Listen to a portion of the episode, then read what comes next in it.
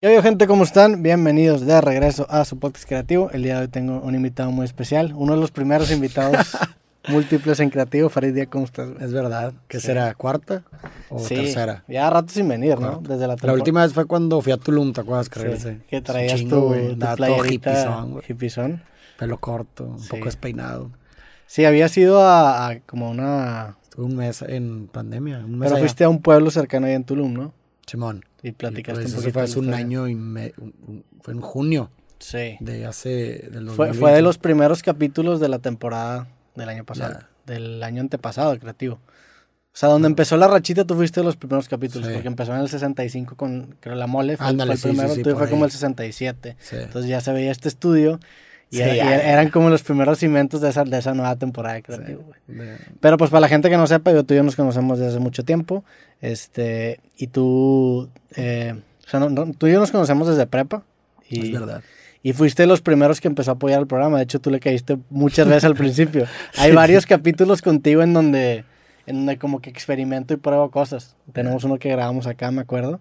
Y por ahí si buscan el capítulo, no sé, 19, 18, por ahí, se van a topar con, con los indios de creativo. ¿Pero qué pedo? ¿Cómo andas, güey? A todo dar, la neta, güey, estoy emocionado por... Pues no sé, por el año. Como que tengo una buena intuición. Sí.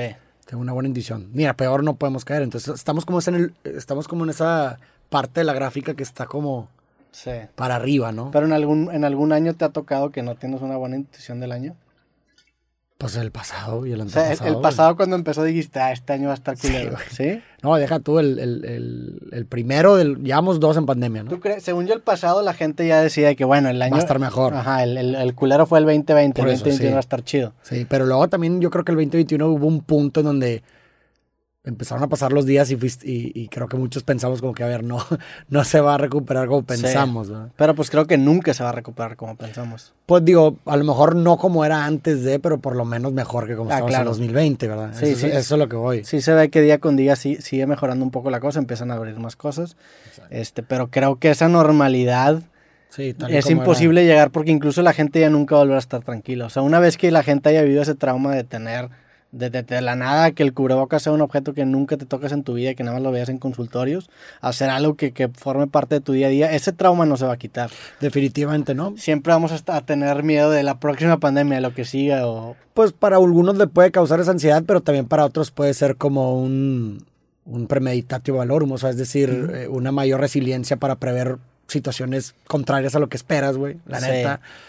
O sea, después de esto yo creo que la gente ya va a ser un poco más reservada a la hora de, de generar sus expectativas sobre el futuro, ¿no? Y, y creo que eso también puede ser una herramienta para, para enfrentar lo inesperado que a veces puede ser adverso, ¿no? Sí, pero pues también el hecho, o sea, no sería per se un, pre- un premeditario malorum porque ya lo vivió la gente. Entonces, en lugar de ser como un caso hipotético que pudiera salir todo mal, es ya una experiencia que, o sea, ya Sí, sabes tangible. que está cerca de pasar y que puede pasar. Ah, que no mucho está en Sí. tu control. Y, e insisto, eso puede, puede ayudarte para enfrentar Sí. futuras adversidades. ¿no? Va, va a estar interesante ver el choque de generaciones de, la, de las generaciones que nacen post-COVID, o sea, cuando COVID ya no, ya no, ya no es un tema. Ajá, ya no tipo como la tema. Segunda Guerra Mundial. Sí. o algo así. y los, los actuales, porque el actual sí. siento que siempre va a tener ese trauma, o sea, y hay gente que ya vivía así, pero eran raros, eran los, los germofobos, ¿no?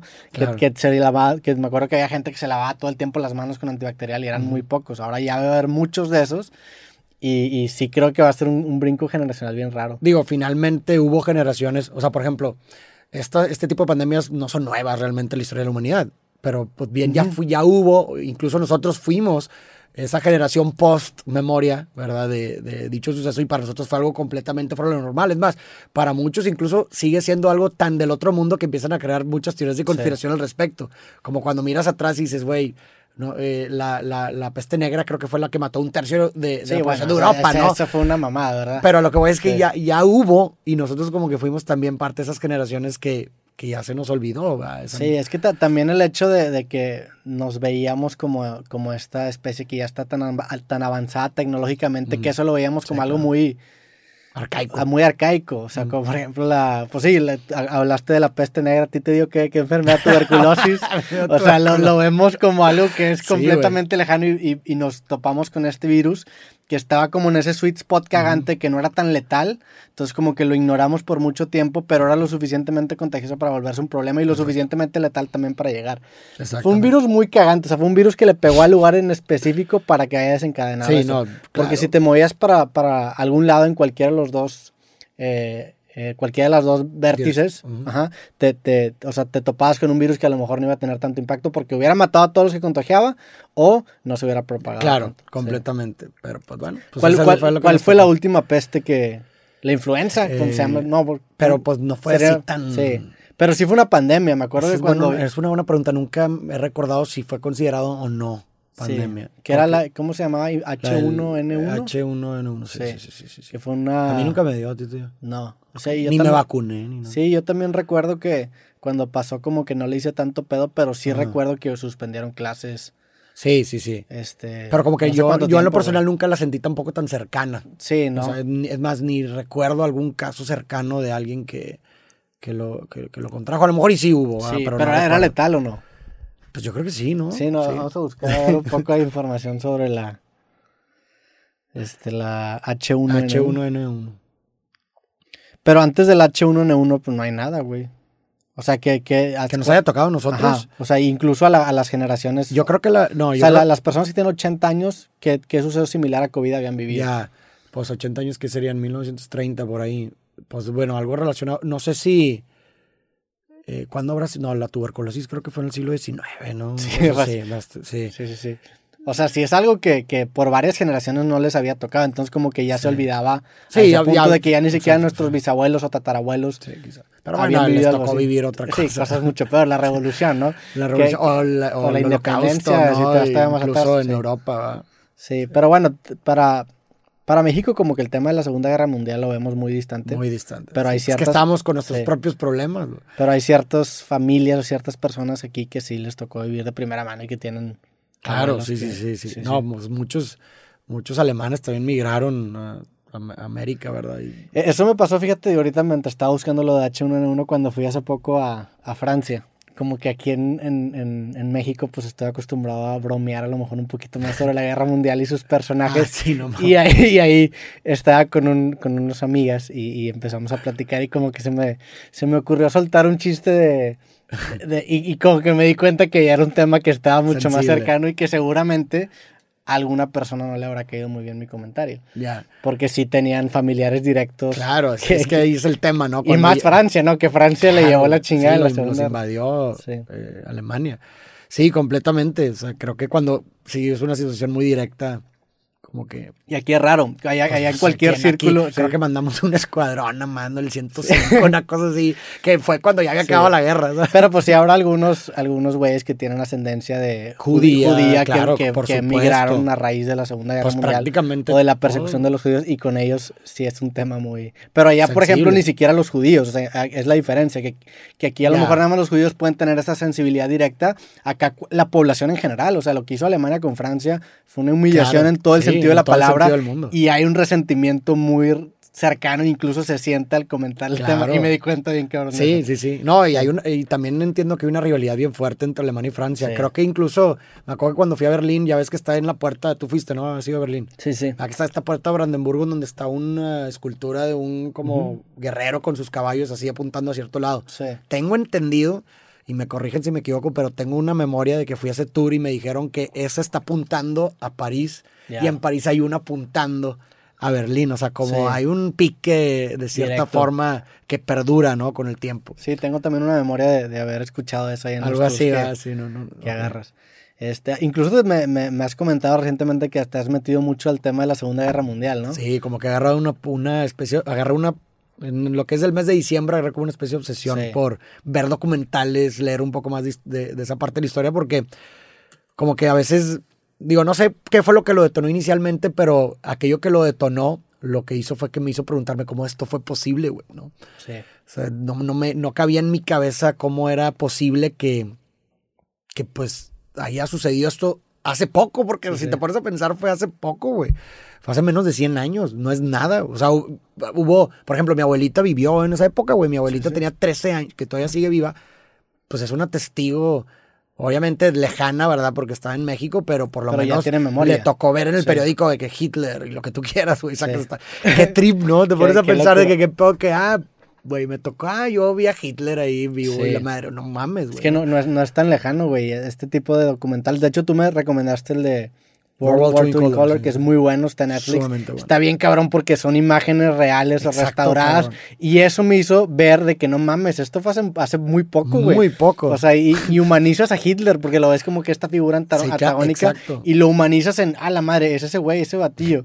Y la cantidad de desmadre y destrucción que Es- hizo, ¿no? Eso es lo que se me, se me hizo bien trip y me puse a ver un muy buen documental que se llama Hitler's Circle of Evil, que te habla pues prácticamente del, del- del círculo cercano de Hitler que finalmente fue ese equipo que Sí. llegó a eso. Y pues te pones a ver cosas bien interesantes como que nadie daba un peso por ellos en 1920, ¿verdad? Sí. O sea, ellos ya estaban intentando como que tomar poder, pero pues nadie les tiraba una, tenían como el 3% de la votación. Y te los ponen como los perfiles de cada uno y son gente de mente loca, incluso antes de llegar al poder. Sí, ¿Saben? ¿Qué, qué- qué perfiles eran? Pues eran perfiles de personas que iban, por ejemplo, este güey se la pasaba, eh, el Hitler y el Goebbels se la pasaban en bares y en bares. Imagínate que vas a Café Iguanas, güey, agarras una cheve y te empieza a entrar un discurso. A mentar "Ay, los judíos bar". no valen caso, los judíos por tener sangre, no sé qué. O sea, empiezas a decir toda esta serie de incoherencias que, te digo, en un inicio la gente se, lo se burlaba incluso de ellos, ¿sabes? Sí. Porque pues imagínate ahorita te pasa lo mismo, hay una cierta estabilidad porque Alemania en ese entonces estaba gozando una especie de estabilidad. Obviamente estaban resentidos por lo de la Primera Guerra que influyó, pero de cierta forma como que iban recuperándose. ¿no? Pero, pero seguía el resentimiento muy, fuerte por la Primera fuerte, Guerra ¿no? Mundial. La por- Primera Guerra Mundial termina, los hacen mierda, los hacen firmar el Tratado de Versalles, que fue una humillación, humillación tremenda. a Alemania, los términos con los que acabaron. Ajá. Y ese resentimiento, pues era muy. Sirvió para O sea, detonar. no pueden tener ejército, o sea, tenían. Exacto.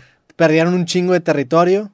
Este, y, y en, ese, en ese contexto, ¿qué termina la Primera Guerra? En 1917. Mi- 1917, Por ahí, ¿no? por ahí o 19, algo ¿Y cuándo fue esto que Hitler estaba mentando madre en bares? ¿En los 30? Ya en los 20. Ah, en los no, no, no, 20s. no, no, empezó. Empezó Ya. desde los Pues, 24, entonces- 25. Entonces, sí, el güey. resentimiento sí era reciente, o sea, seguramente sí tenía sus adeptos. No, por supuesto, Sí. claro. Y A ver, y en todos lados siempre vas a tener eh, toda idea, yo creo que sí, sí. o sea, a ver, cuántos mil- miles de millones de personas existen en el mundo. Hay, hay lugar para todos, yo creo, ¿no? Y, y te digo, pues nadie les tira un pedo. Lo interesante aquí, y tu pregunta es, bueno, entonces, ¿cómo estos misfits, güey, o sea, cómo estos raros pudieron ver llegado al poder, ¿verdad? O sea, legítimamente, por elección, por voluntad de la gente. Y pues ves que de pronto eh, ocurre la Gran Depresión de 1929, creo, Sí, 28. 29, 29. 29, entonces la gente, güey, pues ya, y, o sea, va a la pobreza, sin empleo y esta depresión económica, pues voltea a ver estos güeyes que son intensos, que, se, que te venden un discurso. fáciles. Te ofrecen soluciones fáciles, te ofrecen un discurso pro muy, muy nacionalista, que en momentos de crisis esos Sí, para victimizarte también. Exacto, tiene un culpable, ¿no? Sí. Como que empieza, y cada vez que se repite una idea, de cierta forma la vas, como que existe este mecanismo, yo creo que con, cognitivo, que, que entre más se repite Sí. algo, más lo es empiezas una, a es una normalizar. selección natural de ideas. Exacto. Sí. ¿Mm? Sí, las características que más hacen memorable la idea son las que Las eventualmente tomas como se, verdaderas. se acaban quedando con este discurso en boca a boca. O sea, es una selección natural en el más sentido de la palabra. ¿sí? Exacto. Y eso, eso pasó, literalmente. Entonces, eh, te digo, se coincidia con este conflicto, esta, eh, esta, esta depresión, y ahí es cuando ya, ahora sí, se revierten los papeles y de tener el 3% de las votaciones, pues ya logran ganar la elección. ¿Qué es lo que pasa en los países? O sea, la muchas de las revoluciones se, se cimientan o, o se hacen muy fértiles en momentos de Claro. crisis, güey. Porque a la gente, le- a la gente lo único que quiere es vivir bien, güey, en paz, güey, ¿no? Sí. O sea, que sus necesidades sean cubiertas. No les importa quién se la, o sea, el, el- el- quién tome el poder siempre y cuando todo eso esté cumplido, ¿no? O sea, de cierta forma, quizás estuviéramos como de cierta forma dispuestos a tolerar cualquier tipo de gobierno siempre y cuando satisfaga Claro. nuestras necesidades, eh, ¿verdad? Y, y nos haga vivir de cierta forma en paz. Y eso fue lo que pasó y pues ya la tragedia, pues... ¿Qué, qué, qué tipo de discursos crees que se hayan hecho mucho más populares o fuertes a raíz de, de esta pandemia? Por por- de entrada, pues la polarización siempre es natural, ¿no? O sea, me parece que en cualquier tipo de, de- de conflicto de ideas siempre van a surgir dos grupos antagónicos.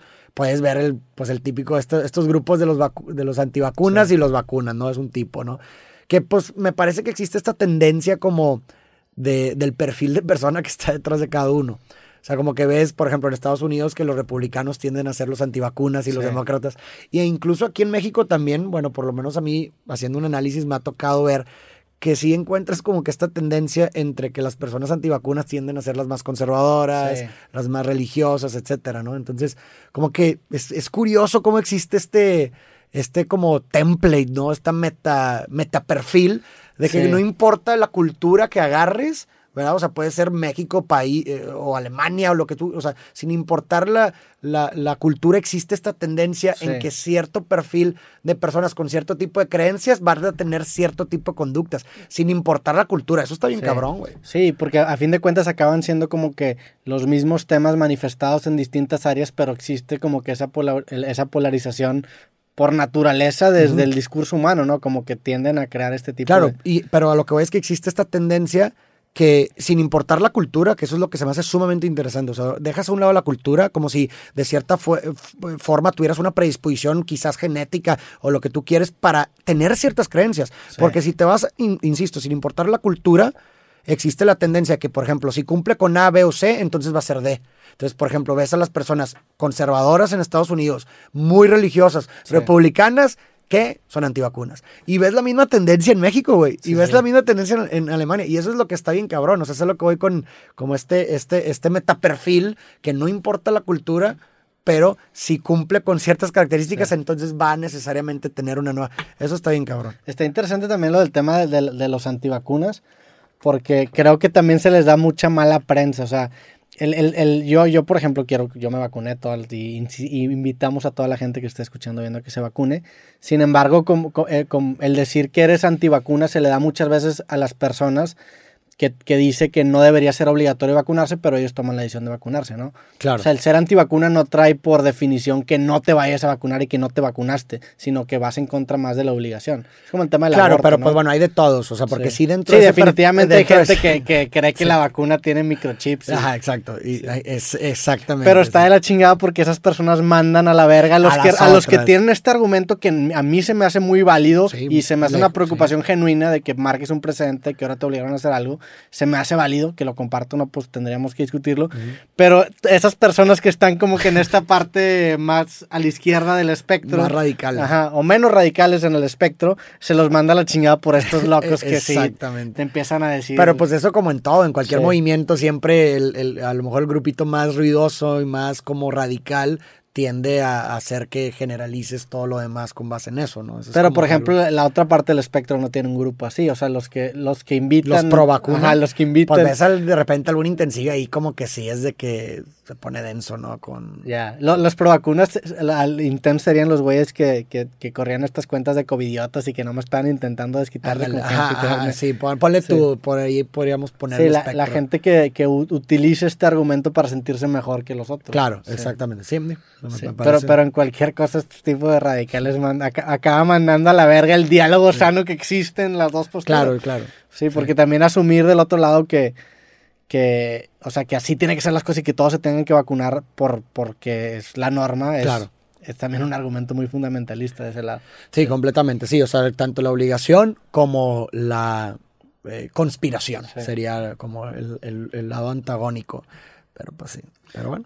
Pero pues, digo, estábamos ahorita antes de esto platicando un poco de la, de la historia de la Segunda Guerra Ah, Mundial y, y me interesó, me interesó profundizar. Ah, ok. se, se llega a este discurso, se empieza a popularizar y, Ah, y, y y ahora de hecho, traes- Go- ajá. Goebbels, güey, que era el, prácticamente. Güey, pero lo que está bien cabrón, esto sí, se, me, sí- sí se me hizo sumamente interesante también, es porque haz de cuenta que encontraron diarios, ¿no? Encontraron diarios de Goebbels, por ejemplo, que es como el, uno de las manos derechas de, de Hitler, que fue, de hecho, es famoso porque supuestamente creó como las bases del marketing. Sí. O sea, todas las reglas de Goebbels, haz de cuenta que él hizo para Hitler como que se consolidaron las bases de la publicidad, ¿no? Y Pero, pero él llevaba la campaña nazi. O, Sí, o sea, sí, sí, él, era el encargado. de la propaganda. Sí, sí, sí. Y pues hizo un jalezote, va. Sí. Bien, bien cabrón. No, el y ves los eventos, Sí, güey. están, la neta, la, la estética está hermosa, güey. O sea, ves los eventos en donde se juntan todos los, este, Los meetings, sí, del- cómo del te lo ponen a él hacia arriba. Sí. Bueno, todas esas cosas. Incluso los sí, colores, la- o sea, ese- símbolo incluso es muy bueno, güey. Nada más que ya nunca se va a poder usar en la, en la historia, güey. Pero simétricamente está bien bonito, Claro, la sí, neta. sí, O sea, sí, ese pedo fue un jale Sí, sí, sí. Exacto, y bueno, fue este vato. O sea, el te digo, eran misfits, pero pues dentro de, del- muchas veces dentro de los, de los raros hay mucha. o sea, suelen ser a lo mejor inteligentes, ¿no? Entonces te digo, Goebbels. Entonces encontraron un diario este vato que iba escribiendo todos los días, güey, desde mil, de, los, de los 20. Se hace cuenta que desde que inició su campaña con Hitler.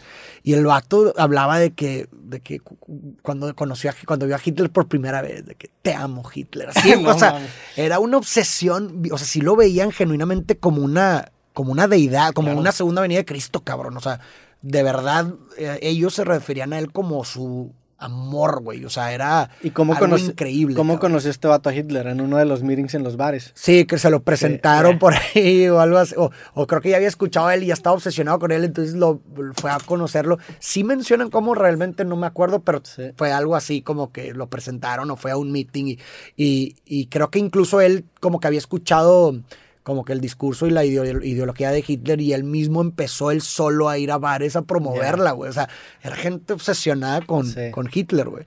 Y, y, este, y te digo, ese vato eh, fue uno de los piezas fundamentales para, para la mercadotecnia, porque bien cabrón el vato se cuenta que impulsó bien cabrón la, la producción de radios para que todos los alemanes tuvieran radio.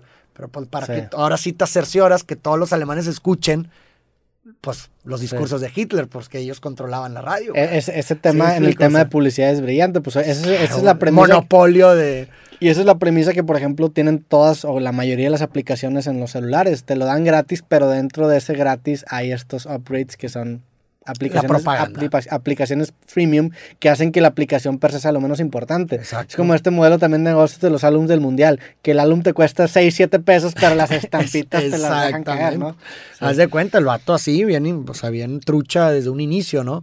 Y, e incluso también como que eh, eran, o sea, todo, todas las cosas que hacían las hacían muy bien pensadas para irse ganando la, la, el- el- la aceptación de la gente. Llegaron, güey, imagínate, llegaron a una aceptación de más del 95% de las alemanes. Pues es que sí, a ver, vienes de una crisis, una gran depresión, y pues el vato empezó a entregar, güey. Sí. O sea, el vato, el- el- el- los nazis empezaron a entregar como que a, a muy temprana eh, fecha empezaron a, a sentir los beneficios pues económicos los alemanes y pues volvemos a lo mismo si yo tengo mis necesidades básicas cumplidas y, me siento libre y lo que tú quieras pues no me importa quién esté en el poder lo pues voy a querer que, per- que se que se perpetúe no Ta- También es, es bien difícil como imaginarnos que eso sea posi- posible ahorita porque ahí sí los medios de distribución de la información están bien limitados. exacto sí. Incluso para los aliados en la entonces Segunda Guerra Mundial, cuando empezaron a atacar a Alemania, que se estaban pasando de lanza también, no, los ingleses, por ejemplo, no compartían las imágenes de las ciudades alemanas porque era ya hasta cruel, o sea, ya se estaban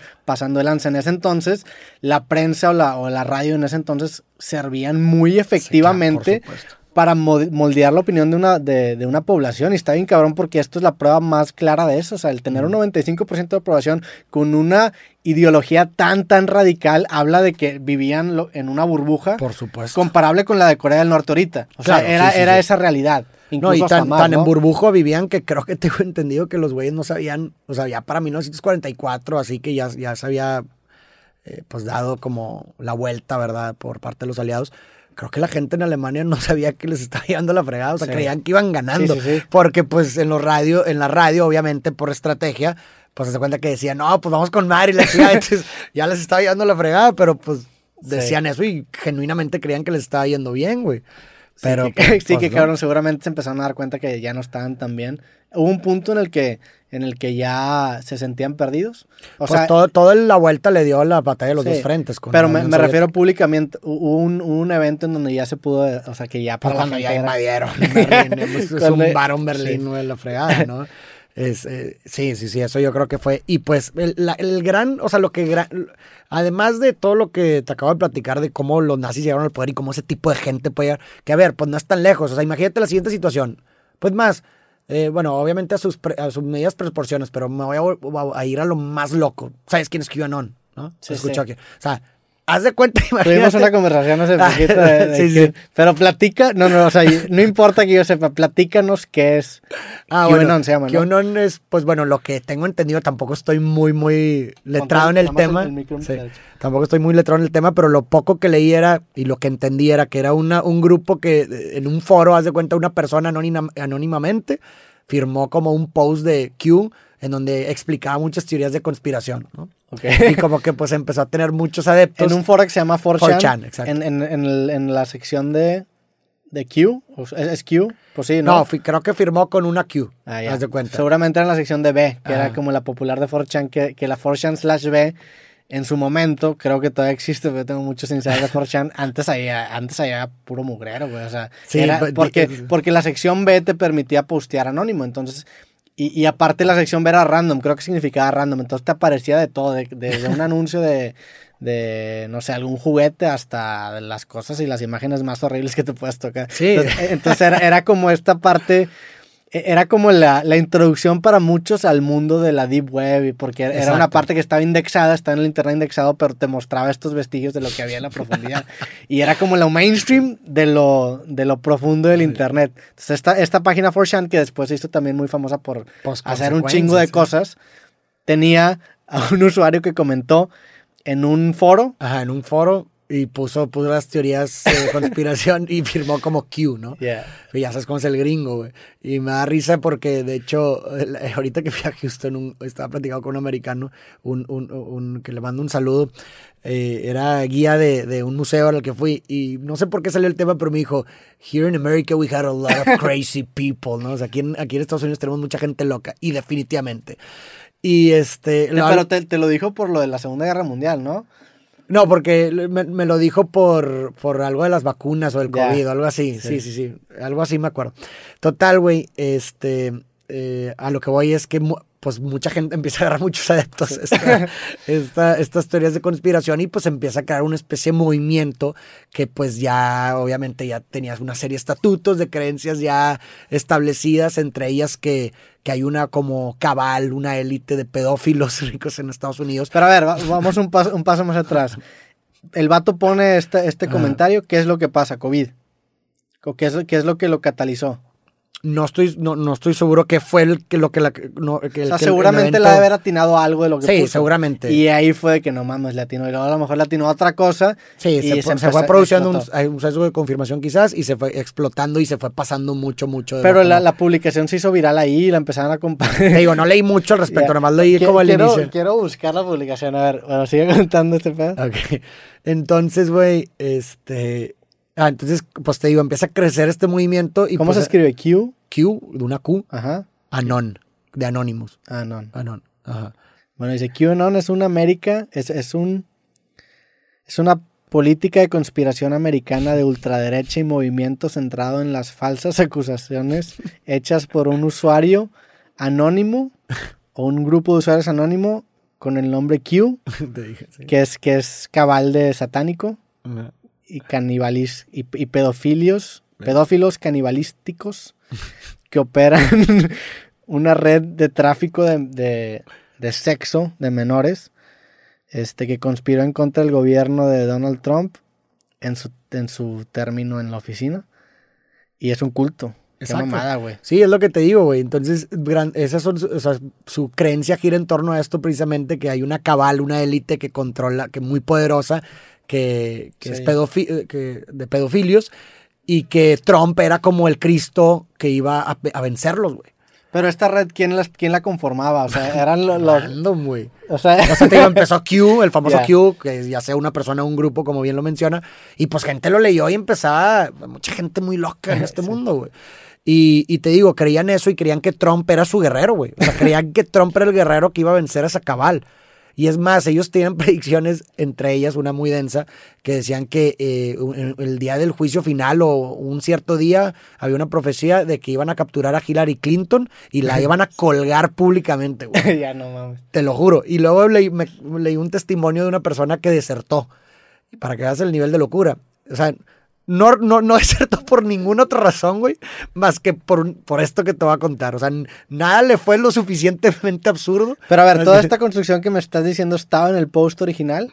¿O, o No. se, o se empezó ya Yo a creo, que se fue, yo creo que se fue desarrollando. A lo mejor inició, me imagino que haber iniciado con lo de la cabal, esto, Ya. lo que acabas de leer, haz de cuenta. Y luego ya la gente lo empezó a creer y se empezó, Sí. se empezaron a crear otras cosas, como por ejemplo, otra cosa que decía era que creían que Angela Merkel, eh, la expresidenta de Alemania, Sí, era nieta de Hitler, güey.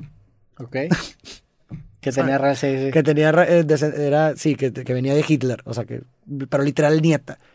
De que, güey, Pues también una conspiración similar fue con Barack Obama que decían que, que había nacido en Afganistán o no sé en dónde, no, ¿no? pero que tenía en, en un país de África, en- en... un país de África, creo. Sí. Sí, sí, sí. Porque tenía, tenía el apellido Hussein, algo así. Hussein, Sí. exacto. Bueno, pero que, que tenía raíces musulmanas. Sí, pero lo de Hitler lo puedes comprobar como también eh, lo, lo, lo de Obama. Pero pues sí, es que este tipo de conspiraciones se han vuelto ya bien comunes. Pues también había una con- conspiración de Michelle Obama. Sí, que creían que era transexual. Porque en un, en un discurso este, este Obama le dijo Michelle, eh, Michael, Michael. Dijo- se, se equivocó. le- se equivocó. O sea, para la gente que nos está escuchando, había una conspiración que en internet que decía que la esposa de Barack Obama, Michelle Obama, Sí. era un hombre porque en un discurso que dio en alguna ciudad, Barack se equivocó, güey. Le Y le dijo Michael en lugar de Michelle y todos creían que era porque estaba escondiendo algo. güey. Exacto. Y se generó, se generó una, una conspiración legítima. O sea, había gente que realmente creía eso y investigaba, investigaba activamente para comprobar esa teoría de conspiración. Es una locura, güey. Sí, O sea, para, para que veas, güey. O sea, está bien loco y es el mismo tipo de gente, me imagino. sí, seguramente Pero, comparten eh, ajá. Y te digo que este güey comparte porque desertó y ahorita se dedica activamente a, a vender conferencias para de- desmenuzar a QAnon. El güey menciona que, haz de cuenta que una de las cosas que habían dicho dentro del movimiento era que cada vez que Trump dijera la frase toc tic o tic tac o algo así, era un saludo para QAnon, que era un mensaje subliminal para saludar a QAnon. A la, a la comunidad. Ajá, entonces el vato cuenta que se decepcionó y por eso desertó, porque vio un video en Facebook o algo así que demostraba que esa frase Pero era TikTok la frase, o, qué frase era era. tic, una tontería, eran dos palabras, toc tic o chac choc o chic Pero chac. ¿por qué, ¿qué significa eso? No ¿O lo por, sé. ¿Por qué dice eso, güey? O sea, como que es una frase que Donald Trump este, decía mucho, como una muletilla, para Pero, pero ¿qué significa? Güey, no tengo idea. O Era- sea, me entendería si dijera a lo mejor de que, you know. No, o sea, no, no, no, no, no, era literal Toc tic. o tic tac o, o Ya. algo así, ¿sabes? O sea, no, no, era algo que no entiendes. O sea, era una, era una, una onomatopeya, ¿se cuenta? De cuenta, exacto. Ya. sí. Y a lo que voy es que el- le habían dicho que era un saludo para el QAnon, ¿no? Entonces el güey hace cuenta que se topa con, con, una, con un video en Facebook de, güey, siento, es que siento que soy ese vato, güey, que te trae buen chisme, Sí. pero, no te, pero no te lo tiene completo, Ya, entonces ya. te deja con, ¿sabes? Te deja con, Sí, con las con ganas, las güey. ganas de que, güey, qué pedo, tráeme el chisme completo, güey, ¿sabes? Pero bueno, el punto es que el vato eh, se topa con un video de Facebook y en ese video de Facebook explican que ya llevaba muchos años con ese TikTok, güey. Con ¿Sabes? ese, con ese tic. con ese tic. Sí, ya como muchos desde antes de ser presidente y mucho antes de que existiera QAnon. Es como que el vato. Pero ese tic era como decir bla, bla, bla. Sí. Era, era algo así, ¿no? Sí, ajá. O sea, sí. Es una tontería, güey. No, no tienes Y relevancia. lo güey. decepcionó esa, eso. Y lo decepcionó saber que, pues, eso le dijo, eso lo hizo razonar de que, ah, no es un saludo, güey. Porque ya, ya lo lleva diciendo desde antes. Pero a mí lo que me da risa, güey, es que eso haya sido La razón. la razón Y de no que todo lo demás. Y to- no todo lo demás, exactamente, güey. O sea, como no pensaste antes que todo era puro pedo hasta que un saludo absurdo Sí. te diste cuenta que no era, güey. Pero bueno, el punto es que eso lo hizo desertar y el vato se encarga de como que hacer entrevistas o algo así para que él, pues, desmonte. A Él, es el, el conferencista o el entrevistador. Sí. El güey que se decepcionó porque... El güey que se decepcionó por eso, hace cuenta que ahora se dedica. Pero ¿estás de acuerdo que Sato no es la persona más cuerda para Pues es que entonces, ¿quién conducir sería, güey? Pues una persona que entendió eso, o sea, que, que para él todo lo demás se le hizo algo loco, güey. O No, sea, pero. eh, ah, ok, ok, sí, sea, no, pero él, él supuestamente te está hablando desde un punto donde yo estuve ahí, Me güey. sumergí en eso. Ajá, güey. Sí. Es más, o sea, el vato te- en, en su testimonio pone: Yo genuinamente estaba esperando el día en que iban a colgar a Hillary Clinton, güey. O sea, genuinamente creía que iba a suceder, güey. O sea, Y ese güey entiendo ¿por que qué no le da vergüenza, güey. Tiene- tiene- este güey tiene un- una plática, ¿dónde lo viste? O sea, tiene un video, Leí, un artículo. leí, leí un artículo Ya. donde exponía su punto de vista No el güey. mames. Este, y ponía y explicaba ese pedo, güey. Y yo, órale, güey, no, pues, bueno, a lo que iba con todo esto, güey, porque saqué el tema de QAnon, era que es exactamente lo mismo para nosotros ahorita como para la gente en 1920 en Alemania. Pero Haz de no, cuenta lo mismo, güey. bueno, es similar, pero... Similar, porque a ver, si ahorita viene alguien como eh, con el mismo discurso que Hitler a esta época, yo creo que muy poca gente le, le haría caso, ¿no? Con esta idea de, de que, ah, crear Pues todo de- un antagonismo contra. con- no, pero crear un antagonismo con, con una. con un eh, grupo de, de identidad sin realmente una, o sea, bajo la prueba de Sí. naturaleza humana, yo creo que no, no, yo creo que no te la crees ya. ¿Pero güey. por qué? ¿Por el- la cantidad de acceso a la información que hay? ¿Por el- la falta de control de los medios del gobierno? Por todo, Sí. por absolutamente todo. Solo- entonces, al- pero lo que voy es que pudieras decir, pues bueno, hay una equivalencia aquí de cierta forma con QAnon, con los nazis en ese momento. Entonces, es que hicieron una encuesta en Estados Unidos y la mitad de la población de Estados Unidos conocía de QAnon, güey. Y una gran cantidad de gente, yo creo que por este motivo Trump nunca se atrevió a, a condenarlos públicamente porque también lo echaban con eso, era que la gran mayoría tenía una, una opinión positiva Sí. de QAnon, güey. ¿Te acuerdas cuando invadieron el Capitolio? Ujú. Creo que los que iban adelante tenían una camisa de Sí. Q, güey. O sea, literalmente tenían, eran de esa organización muchos. bueno, cabrón. seguramente ese evento ya no le favoreció tanto a ese 95%. Seguramente eh, cuando ya ves que se Digo, empiezan quién a- sabe a si volver- todos eran de Q, a lo mejor era nomás Sí. ese, ese batillo. Pero a lo que voy es que yo creo que haz de cuenta que si a esta época, en Estados Unidos, imagínate, le agregas una crisis, güey. Así Sí. como la Gran Depresión en la época de Alemania, yo creo que QAnon toma el poder, güey. Haz de cuenta, A ese eso, punto. yo- es- eso es lo que le pasó a los nazis, güey. O sea, Pero- imagínate una crisis de lo peor del tipo. Pero bueno, ahorita hablábamos que, de- que, que, que- que de cierta forma pueda crear una Sí. apariencia de confirmación de la teoría de ellos. De que, güey, les dije, les dije Sí. que existe una cabal que es por los, es por los, por los niños, por la pedofilia, porque ya nos estábamos dando cuenta. No sé, güey, una pero, tontería. pero ahori- ahorita estábamos hablando del nazismo y, y decíamos que aunque eran personas mal orientadas en su vida, eran gente brillante. O sea, era gente Sí. que, que eran buenos en marketing, que sabían de comunicar Sí. el mensaje. Era una, una inteligencia en un tema no muy beneficioso para la Claro. humanidad y mucho, muy mal orientada. ¿no? No, la intención es defenderlo. ¿Crees, ¿Crees tú que dentro del círculo de QAnon también hay gente brillante? Definitivamente ¿Tú crees? creo que o sea, yo creo que esto fue un churrazo. O sea, yo creo que esto Claro. fue un churrazo que se aventaron y se hizo viral. Acá estás hablando Pero estás de acuerdo- acá estás hablando de gente inteligente que fue a bares a, a echarse talacha. O sea, estos güeyes hicieron talacha, Sí. estos vatos- esto fue, fue un post. Claro, completamente que tiene sus proporciones. Pero, a ver, estoy de acuerdo que quizás el inicio fue completamente chiripe, como tú lo mencionas. Pero ya perduró, güey. Sí. ¿Cuánto lleva eso? ¿Sabes? O sea, ya lleva años. O sea, empezó con Trump. Cuando Trump Empezó llegó al poder, Trump, la- empezó claro. a salir. la no gente. sé si en el año uno, pero ya lleva años. Yo no. Este, y a lo que voy Qué es que mamada. el inicio, como estoy de acuerdo contigo, empezó de chiripa seguramente, pero ya que se haya mantenido, yo no creo que cualquier, o sea, yo creo que mínimo debe haber una o alguien que maneje, administre esa onda, que pues cualquier cosa que administres que perdure, creo que... Sí, que seguramente no, a lo mejor no es uno de sus miembros fundadores, pero seguramente las ideas de Hitler y de los nazis, los primeros que la Ajá. concibieron, a lo mejor ni siquiera son reconocidos públicamente. Los que agarraron esas ideas Exacto. y supieron cómo estructurarlas y compartirlas son Claro. los que ahora conocemos como los fundadores. Exactamente. movimiento. sí, sí. Qué. O, o que incluso imagínate que todo haya sido prefabricado, ¿verdad? Digo, no quiero caer en la misma raya Sí. que yo no, ni volverme un conspiracionista, pero hasta puede ser algo fabricado para mantener organizado cierto grupo, ¿verdad? De cierto perfil Sí. para ciertos beneficios políticos también puede ser, ¿no?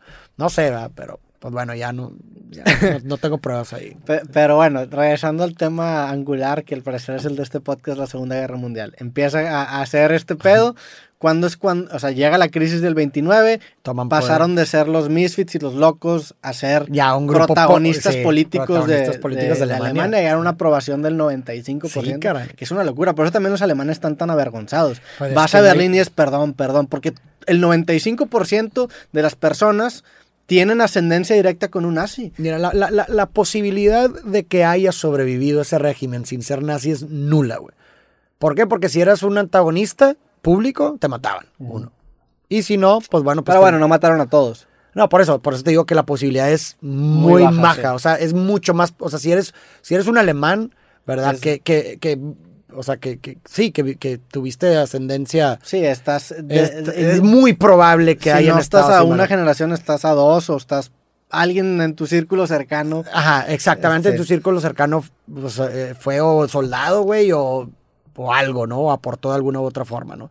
Y eso es lo, que te iba a decir, que fue algo de lo que también me, como que me choqueaba mucho. Como pensar Está de cabrón. que, va, o sea, hay, ¿qué pasó con los, la descendencia, verdad? Imagínate que despiertas un día y, ah, mi abuelo fue el güey que, o sea, Sí. que hizo los campos de concentración. O, ah, mi abuelo mató a, ¿sabes? O sea, es un shock bien cabrón Sí. y tienes el apellido, güey. ¿Sabes? O sea, porque obviamente me, me metí a investigar.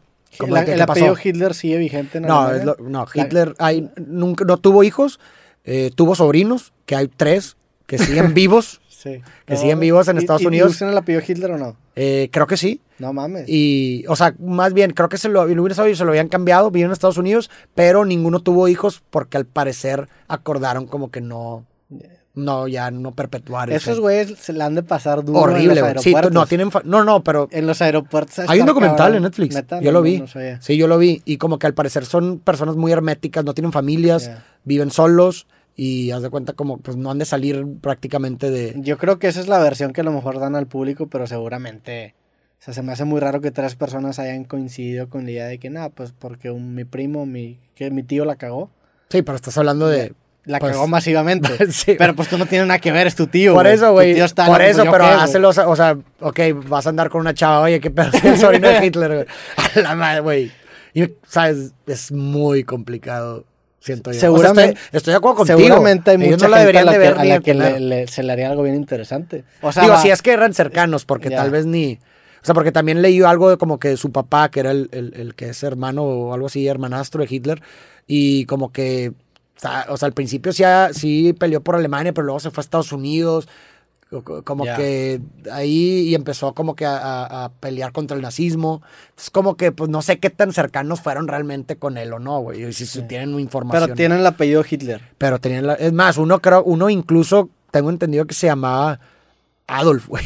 A la- sí, A la madre. sí, sí. sí. O sea, este- Qué es- cabrón que arruinó un apellido, güey. Sí, no o sea, porque seguramente había más Hitlers de, de otra línea de Y se los han de haber quitado. Se los han de haber quitado. O sea, ese, ese apellido lo cortó de raíz, güey. Sí, Yo creo que ya ni siquiera te dejan registrar ni de pedo. Hitler. ¿Quién quisiera? güey? Sí, ¿no? Sí. Pues seguramente hay gente que quiere. Pues bueno. O sea, a lo mejor había un Hitler que, que era bueno. O sea, a lo mejor el, el abuelo de Adolf Hitler era un gran tipo. Pues sí, tal vez. Y ese güey La- lo, lo arruinó sepul- todo. le sepultó su historia. Incluso, incluso familiarmente, es que sí se mamó, güey. O sea, arrui- arruinó co- toda su familia entera. O sea, quemó el árbol a la verga. Sí, sí, sí. Y, y y, ale- Alema- y Alemania, güey. Sí, Alemania. O sea, la, la huella que... Bueno, pero bueno, es- eso no nada más es culpa de Hitler. O sea, el No, claro, 95% sí. de aprobación. Bueno, aunque muy influenciado por el, en general, el gobierno que estaba impulsando. ¿O qué, quién eran los que compartían estos mensajes en la radio? Pues los medios de Ellos, comunicación. pero estaba controlado Sí, por Goebbels. Era propaganda, sí. Era propaganda, pura propaganda. Y fue los inicios de tal cosa, por eso Sí. también fue algo bastante. Y ojo, también aunado a, pues, que la gente sentía el beneficio económico, ¿sabes? La seguridad y todo eso. Obviamente, si, si Sí. tienes una cosa, pero no tienes la otra, pues, por más que me trates de vender nada, pues si yo no tengo que, que comer en mi casa, me vale madre. ¿sí Claro. me explico? Pero aquí estaba esa conciliación entre una buena propaganda, pero también eh, trabajo, comida, etcétera, después de una Primera Guerra Mundial que los dejó jodidos Sí.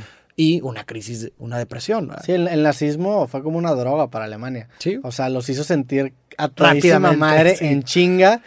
Y pues en, en el tripo, en la peda, te la pasas Sí. bien cabrón, pero cuando llega la dosis de realidad, Sí, tienes está- una cruda eterna. O sea, es una cruda que ya lleva y nunca se va a quitar. Nunca, jamás. O sea, está...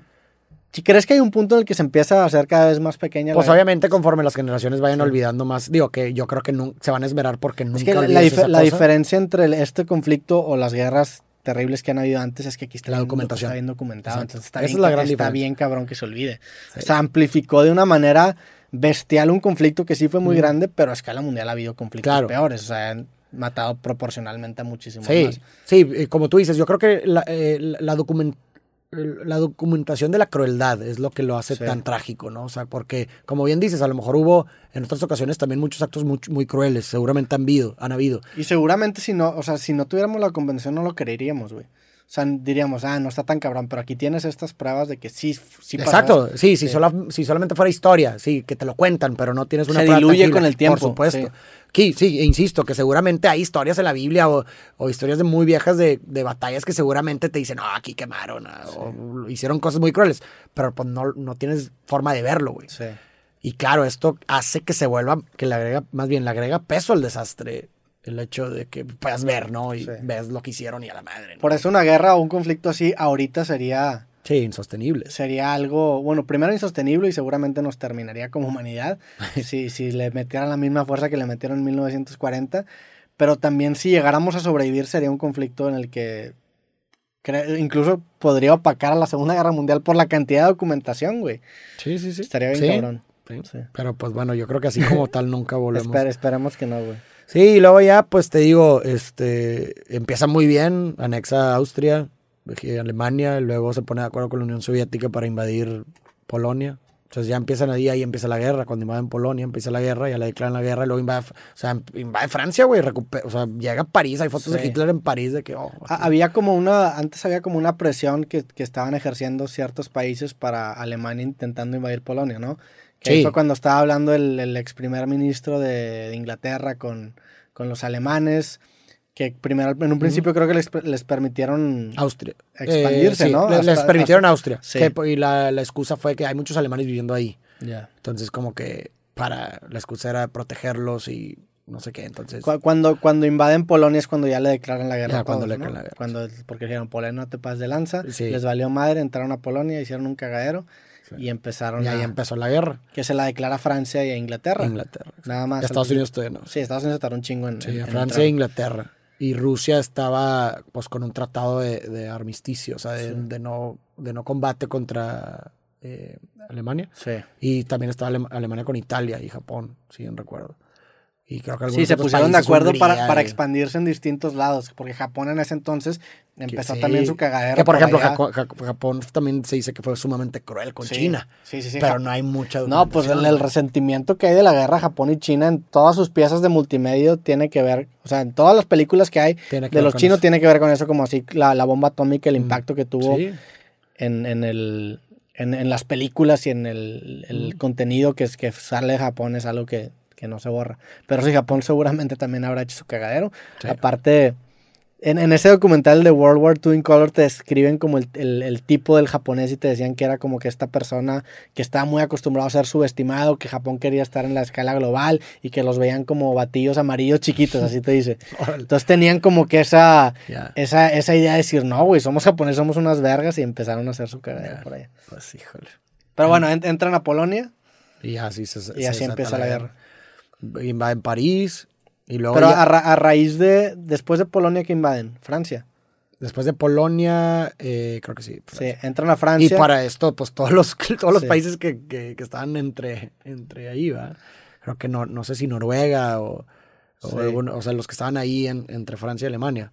Pero en, entran a Francia y ahí yo creo que es como la cúspide del, del Alemania en la Segunda Guerra Mundial. Sí, claro, ¿no? ganarle es, Francia. Es, y aparte esta toma que hay, uno pasando por el Arco del Triunfo sí. y dos, hay una toma de Hitler enfrente la, de la exacto. Torre Eiffel, que es una toma icónica que sí. también sale ahí.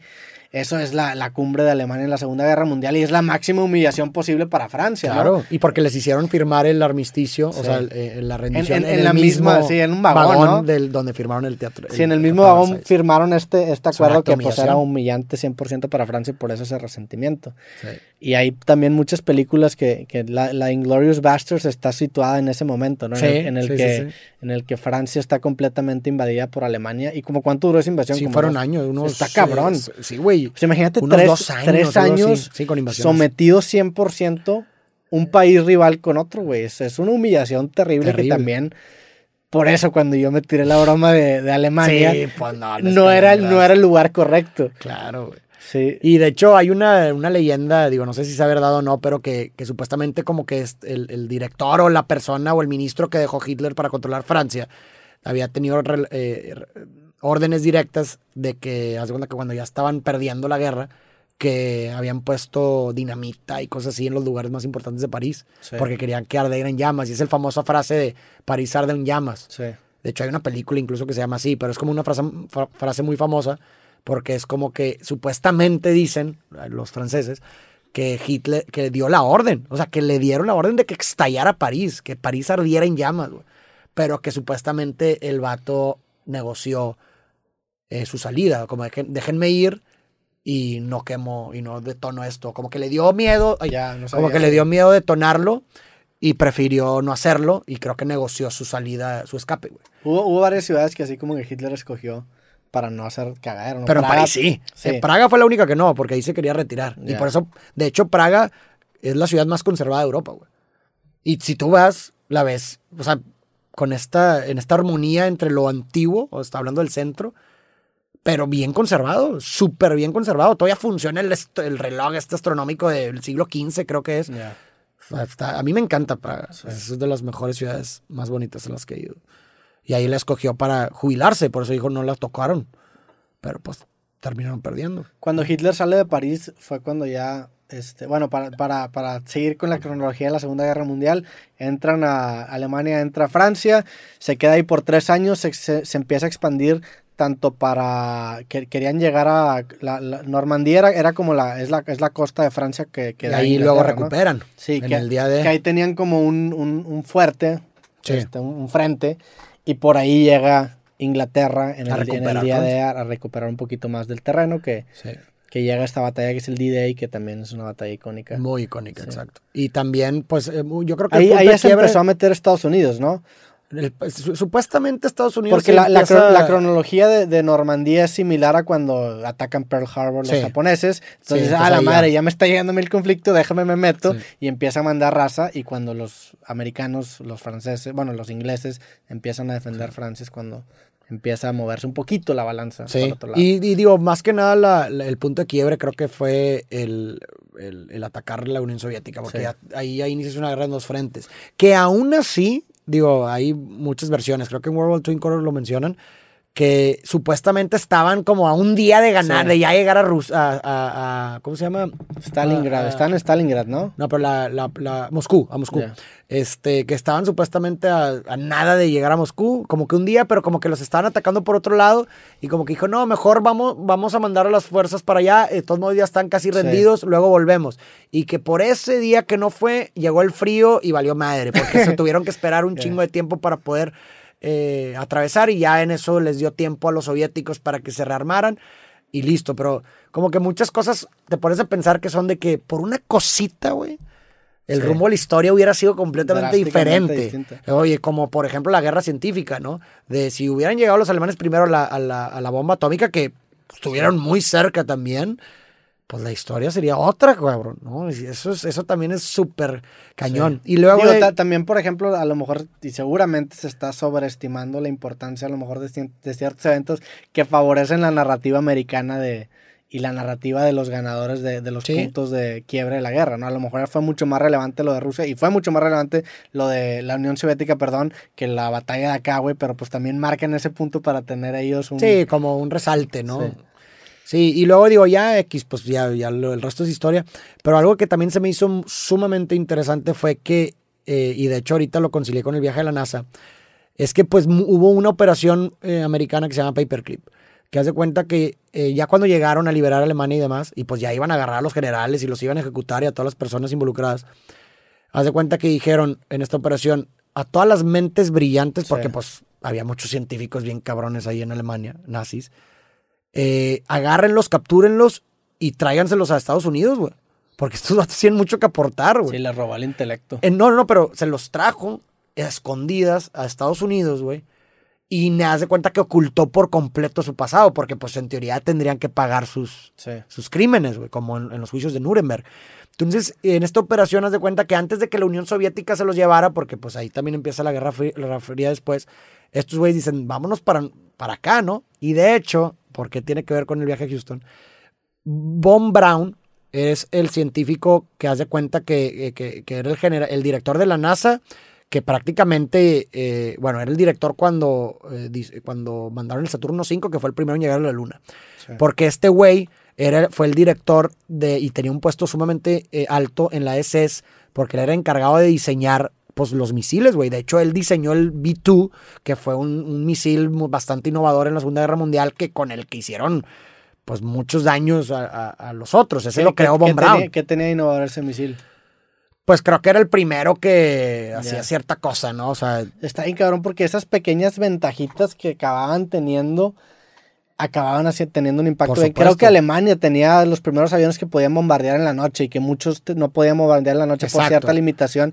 Y eso es una ventaja que se vuelve gigantesca. O sea, las innovaciones tecnológicas Sí, en ese sí, momento eran más determinantes que nunca en la historia hasta la fecha. claro. Porque ahí literalmente podían definir si un El país rumbo. entero y el rumbo de la historia, una innovación Pues tecnológica. cabrón. Pues prácticamente lo fue la bomba.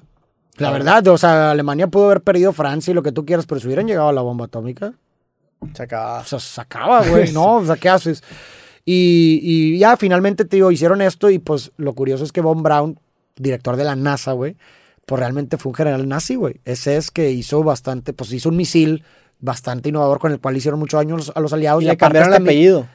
No, se llamaba Von Braun, Braun, güey. Pero ocultaron todo el expediente. De hecho, hubo muchas, mu- hubo muchas. Pero pues, ¿cómo, ¿cómo se escribe su nombre? Es un nombre Von Braun. pues, está muy alemán el nombre, le han sordeado un poquito. claro, pero pues creo que la, el, el- Richard Johnson. el discurso ini- inicial creo que fue que estaba huyendo de- Ya. de- del régimen, ¿no? pero y lo, realmente lo contrataron mediante lo billetazos. agarraron, no, pues lo agarraron. Eso, a ver, o te matamos, güey, o te Ah, ok, fue post Segunda Guerra ya, Mundial. fue que- acabando, o sea, acabando la guerra mundial, pues sería era agarrar a la gente y matar a los, a, pues, a los que hicieron O crímenes. sea, el paperclip fue después de la Guerra Mundial, Sí, no durante. Ah, yo creí que fue durante. No, no, no, Ya. no, fue, oye, pues ya estamos Vamos a aquí, perdonar a estos cerebritos, güey, y nos los traemos. el- para allá, su, intelecto vale más que sus crímenes. Eso fue lo que pensaron, que puede ser algo, y de hecho sí fue polémico, porque después, después de... de- Pero bueno, también nos, perdón que te interrumpa, pero nos podemos desviar de qué tan criminales realmente fueron ellos. pues es que siempre hay versiones. Sí. O sea, es, que- como si tú fabricas un martillo y alguien usa el martillo para matar a alguien. ¿Eres tú el responsable por fabricar el martillo? Claro, pero bueno, como que también eh, ah, decían que, que para fabricar este misil,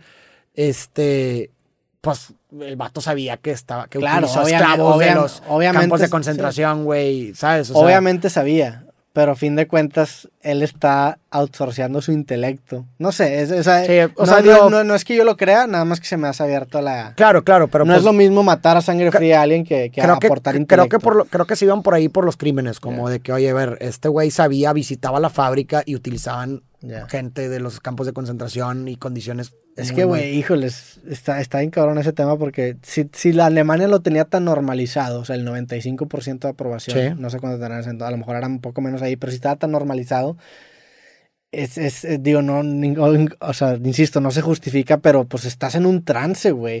Claro, digo, a ver, este güey, su defensa fue, pues yo hice el deber como ciudadano, como cualquier país en guerra. Pues, si tu país está en guerra, tu deber como ciudadano, pues es aportar todo lo que tú... Porque si no lo haces, se muere tu familia, independientemente, Claro. bombardean, vale a él, a finalmente no le hicieron nada, pero como que estaban empujando mucho durante su vida mientras vivía, como que, que se saliera a la luz. O sea, si había grupos empujando para que saliera a la luz que este güey era nazi.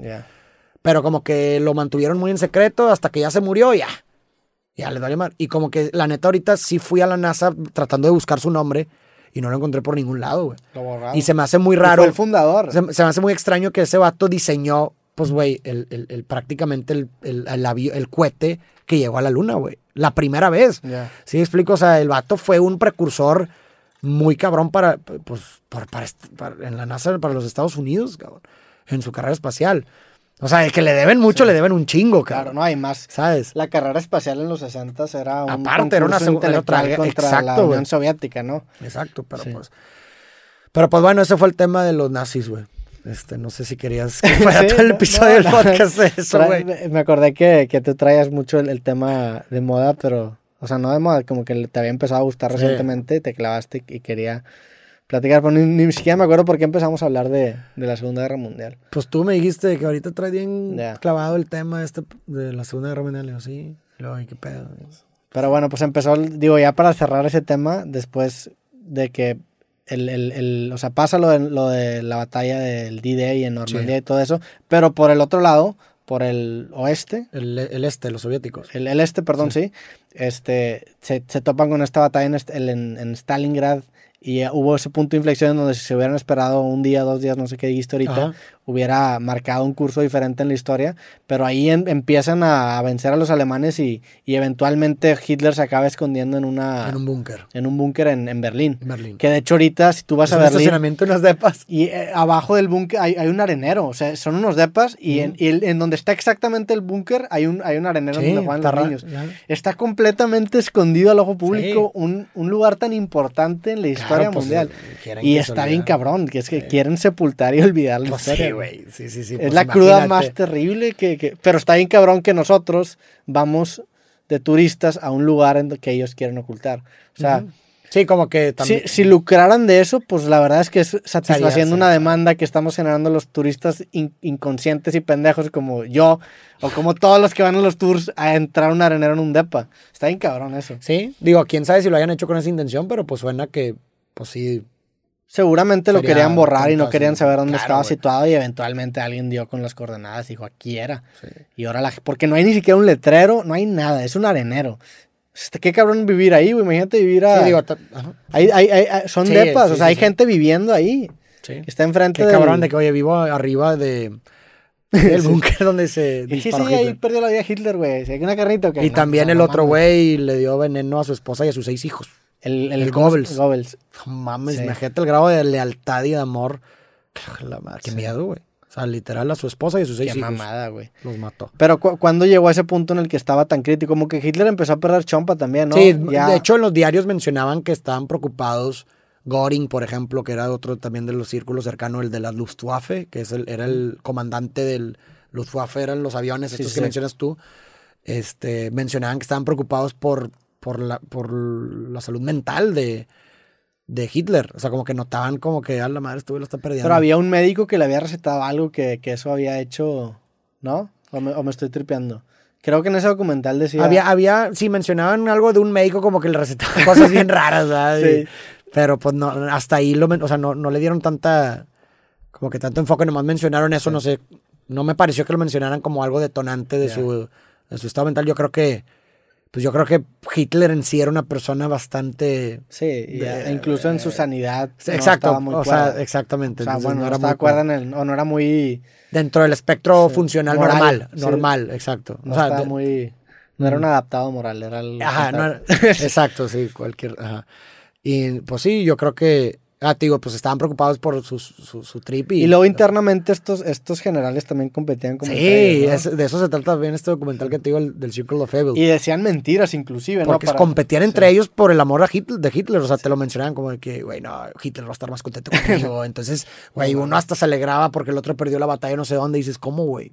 ¿Cómo te alegras? O sea, valoraban, o sea, eso sugiere que valoraban más el estima de Hitler Sí, que ganar claro. la guerra o no, güey. 100%. Literalmente, se les valía ganar la guerra o no. Ellos valoraban más la estima de Hitler, güey. Qué cabrón eso, güey. Pero era una estima, a diferencia de, de cómo es normalmente políticamente, de, por ejemplo, de, de tener a lo mejor un puesto en algún Sí, no, no, gabinete. no. Era, genuina, sí, era, era una aceptación de quiero caerle bien. Exacto. Genuinamente Era una relación mesiánica 100%, o sea, era Exacto. caerle bien, no, no olvídate el tema económico, era Sí, quiero un- caerle bien a este cabrón. Exacto. Qué Sí, cabrón. Eso es, es- lo más loco de Es todo. lo que te digo, a mí me vuela la cabeza, güey. ¿Cómo puede ser, güey? Sí, porque a diferencia de todos estos este güeyes que están al lado de los políticos eh, que, que gobiernan nuestro país, que nada más le dicen que sí, que están, que están buscando el puesto político. Claro. Estos realmente eran adeptos Sí, a. Hitler, a la persona de Hitler. Claro, porque estu- Sí. incluso estuvieron desde él cuando se burlaban de él, güey. O sea, no mames, estuvieron con él desde que se burlaban.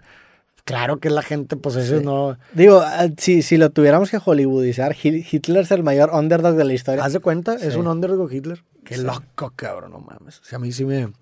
Sigo sin poder creerlo, güey. Pero bueno. Pues, Pues bueno, esa fue la historia de esa la... fue la historia de la Segunda Guerra Mundial. Eventualmente Hitler se acaba suicidando en este, en este búnker. Eh, ¿Cuáles fueron los acuerdos con los que salió Alemania? ¿Te acuerdas? Los acuer- o sea, tipo Del- el armisticio, ajá, o sea, con la paz. Creo que...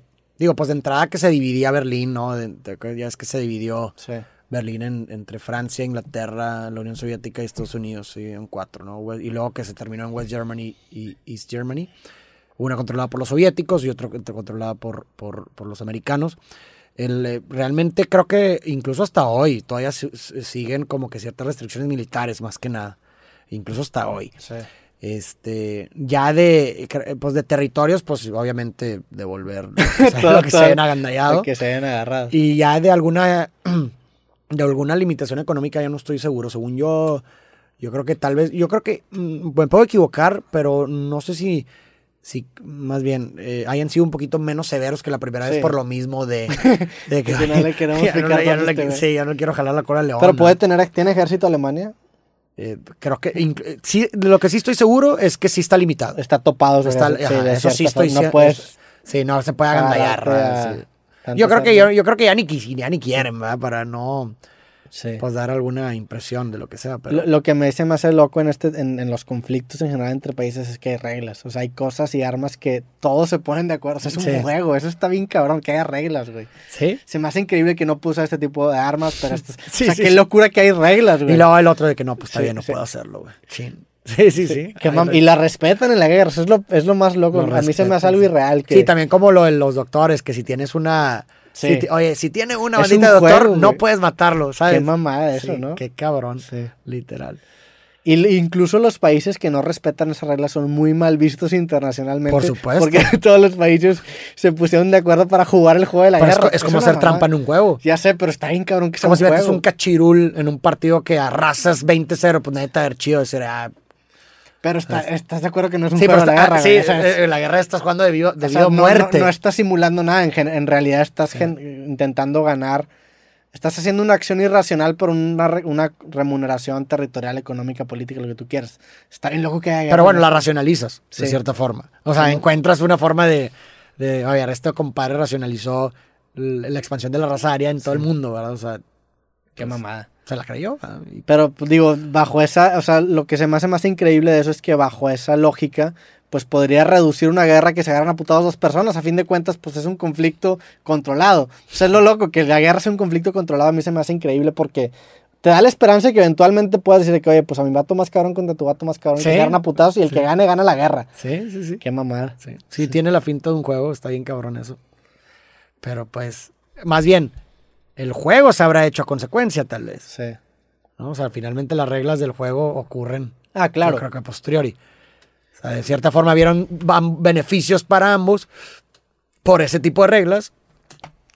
Pero la- las reglas tienen más que ver con controlar las, el armamento antes de utilizarlo, ¿no? O sea, no puedes tener... Pero también siempre hay un, existe un beneficio. O sea, te conviene por alguna. Te conviene aceptarlo. O sea, es Sí, como, claro. es Si como no- el Prisoner's Dilemma. Porque sabes que ese vato tiene la capacidad de aplicar la receta al mundo y tú también. Aunque tú seas 10 veces mayor, él tiene el reset también. O, lo- o el ¿qué típico de que, oye, no, no- o sea, no, no vas a jugar con tu carta más eh, fuerte ni tú con la tuya. A lo mejor dices, bueno, está bien porque veo que. pues, Pero lo es que la- hacer daño lo, que, lo que genera la regla es que no importa la cantidad de cartas más fuertes, con que tengas una es decisivo. O sea, si tú tienes la capacidad de aniquilar atómicamente o nuclearmente, Lo vas a hacer. lo- o sea, no importa que este sea 10 veces más grande que tú, tú tienes el, el arma, güey. Sí. Entonces, por eso nada más limitan no uses eso.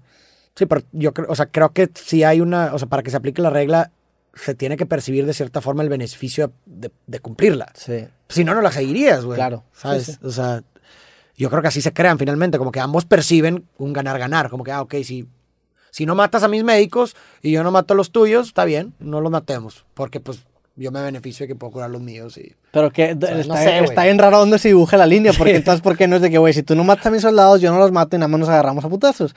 O sea, está, está raro que hay un límite sé, en sí. cierto lugar, güey. Sí, Pero habría, sí. Que, habría que ver cuáles son los, como, Sí. pues, los argumentos para defender que se aplique una regla o no. Digo, saludos a todos los expertos de la Segunda Guerra Sí, Mundial que seguramente nos han dado unas cachetadas ahorita. Se han de estar retumbando en su tumba. retorciendo. de- Hitler se está retorciendo en su tumba ahorita. Para la gente que, que no sabe, no somos ningunos expertos en, en la historia, En la de la de Segunda la- Guerra Mundial. Nada más, tú acabas de ver muchos documentales y me compartiste una, a mí también me gustó mucho.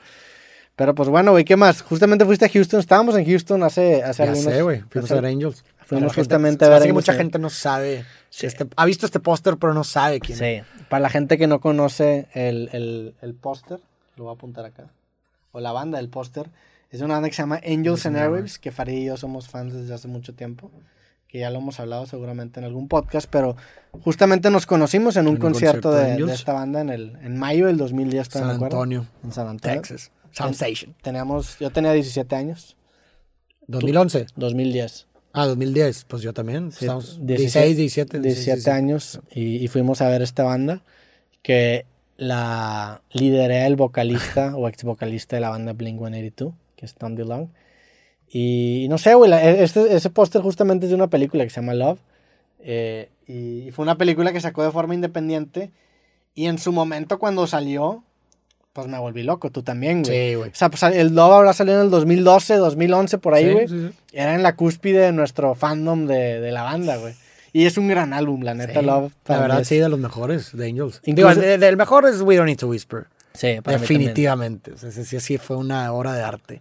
Ya yo creo que la decadencia fue posterior. Yo creo que a su Empire es muy bueno. El I Empire, a su interés en la música. definitivamente. El I Empire es muy bueno y el Love también. Y ya después, Ya después, sí. ahí dio el viajazo la, o el bajón la banda por, por factores que desconocemos, pero Sí. íbamos a grabar un, un creativo con Tom DeLong, tú te empezaste a poner las pilas para, Estuvimos a punto. Sí, ya habíamos obtenido el sí. para ver si se concretara y hubiera estado cabrón haberlo grabado porque seguramente hubiera sido el 182. Ah, La- la- la lo tenía, lo- y aparte más especial, 182 fue el último del 2021, o sea, iba a cerrar Wow. el año con broche de oro, no se armó, como que un día antes nos... nos Sí, como que me cambió la jugada el manager. Sí, como que dijo, no, ¿sabes qué? Nada más No, por COVID, línea". siempre no. Si quieres, por Zoom te doy después del tour. Dijo. Sí. Pues, Pero pues digo, también lo entiendes, o sea, seguramente Sí, claro, cuando, claro. cuando es más, no seguramente cuando estás en tour, cuando a nosotros nos ha tocado viajar en conferencias en lo que sea, estás Sí, estás cansado. cansado, güey. Sí, a mí lo que se me hizo raro fue Estás como el cambio de un camión, discurso. O sea, sí. como que al principio estaba muy emocionado y muy dispuesto el manager y de repente de la nada, no, siempre no. Bueno, Sí. Está bien, se entiende. Ojalá haya algún día. Ojalá algún día se arme. Pero para la gente que no ha escuchado visto esta banda. Y esa película también está buena. ¿Tú viste la película o no? Sí, cómo no. ¿Te gustó? Eh, pues digo, de una forma artística Sí. verlo, ah, no con una intención de entretenerte, va. nah. No, así está entretenida la película. A mí sí me gustó.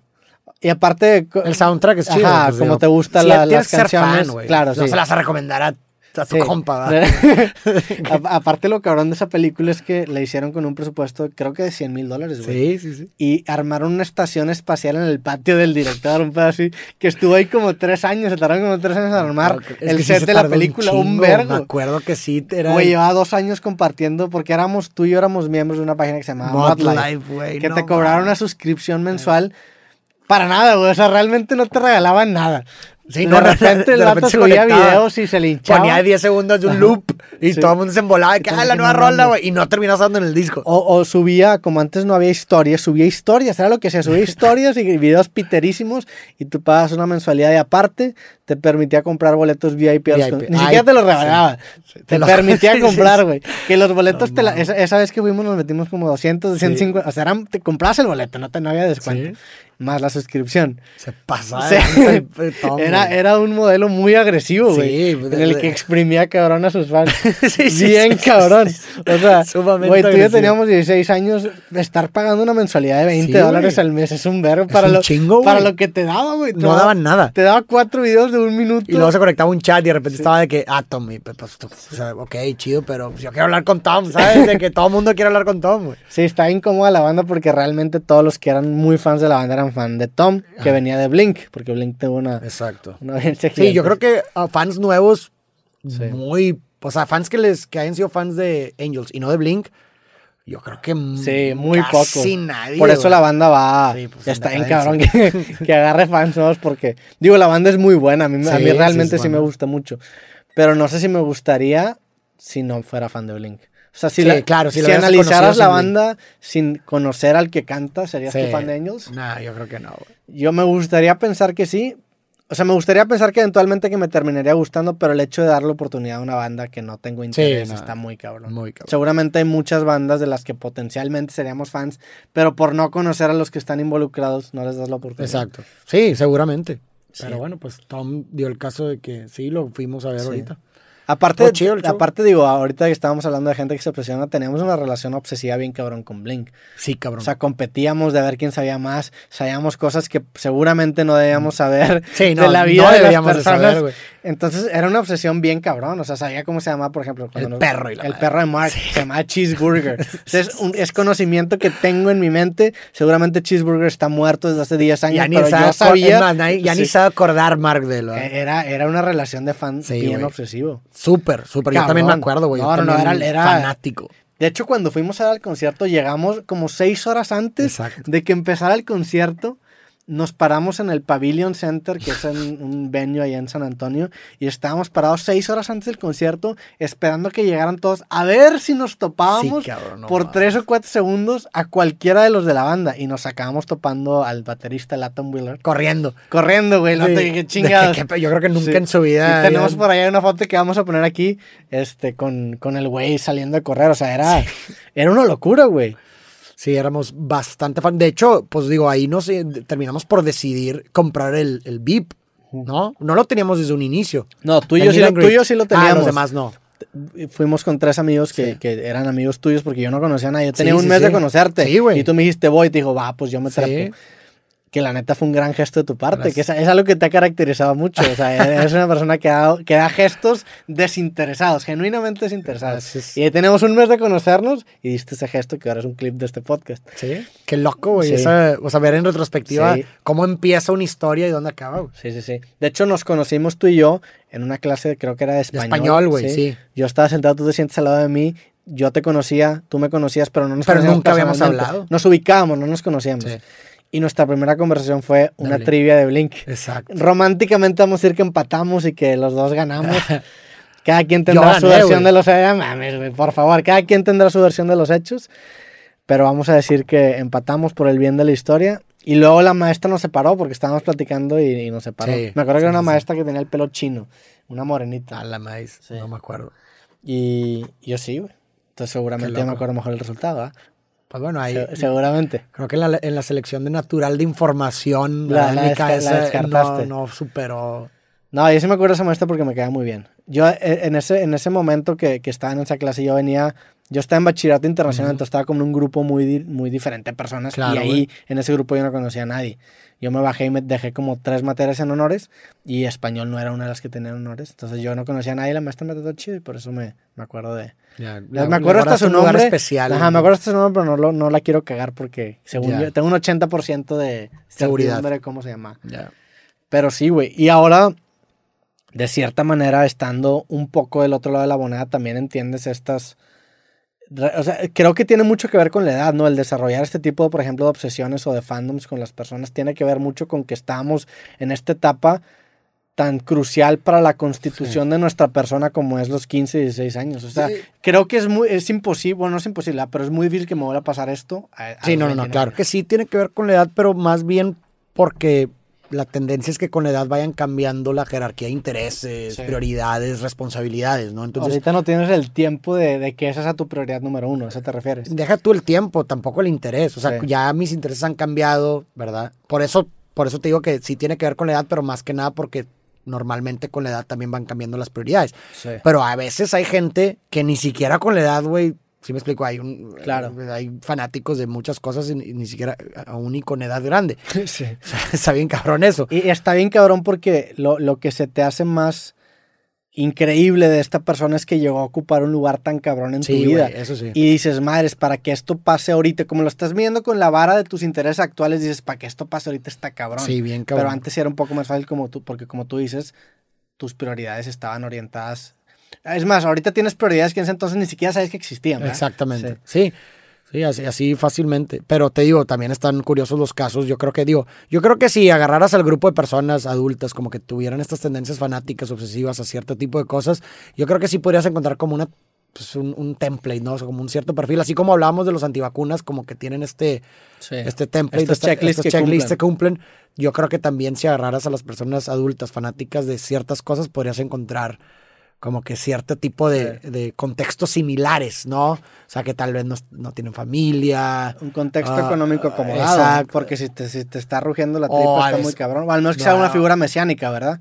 Ah, pero también a veces no necesariamente acomodado, güey. ¿Tú sea, crees? Por ejemplo, los equipos o sea, de fútbol. Lo, lo, suficientemente acomodado. Ah, ok, ok. O sea, sí, no te mueres de hambre, claro. Sí, sí, sí, definitivamente no te mueres de hambre. Que por eso está bien cabrón, porque se acaban degenerando en estos países primermundistas, porque el estándar es un estilo de vida que cumple con estas características. Uh -huh. A lo mejor esa misma clase social en México sí. no cumple con las características, por ende no se suscitan tantos casos. Claro. Está bien interesante eso, güey. Sí, o sea, cómo va cambiando de. O sea, lo que es un pobre sí. en Estados Unidos no es lo mismo que es un pobre en México. Y seguramente el, el, el, o sea, seguramente esa clase de personas que cumple con esas características en Estados Unidos, uh -huh.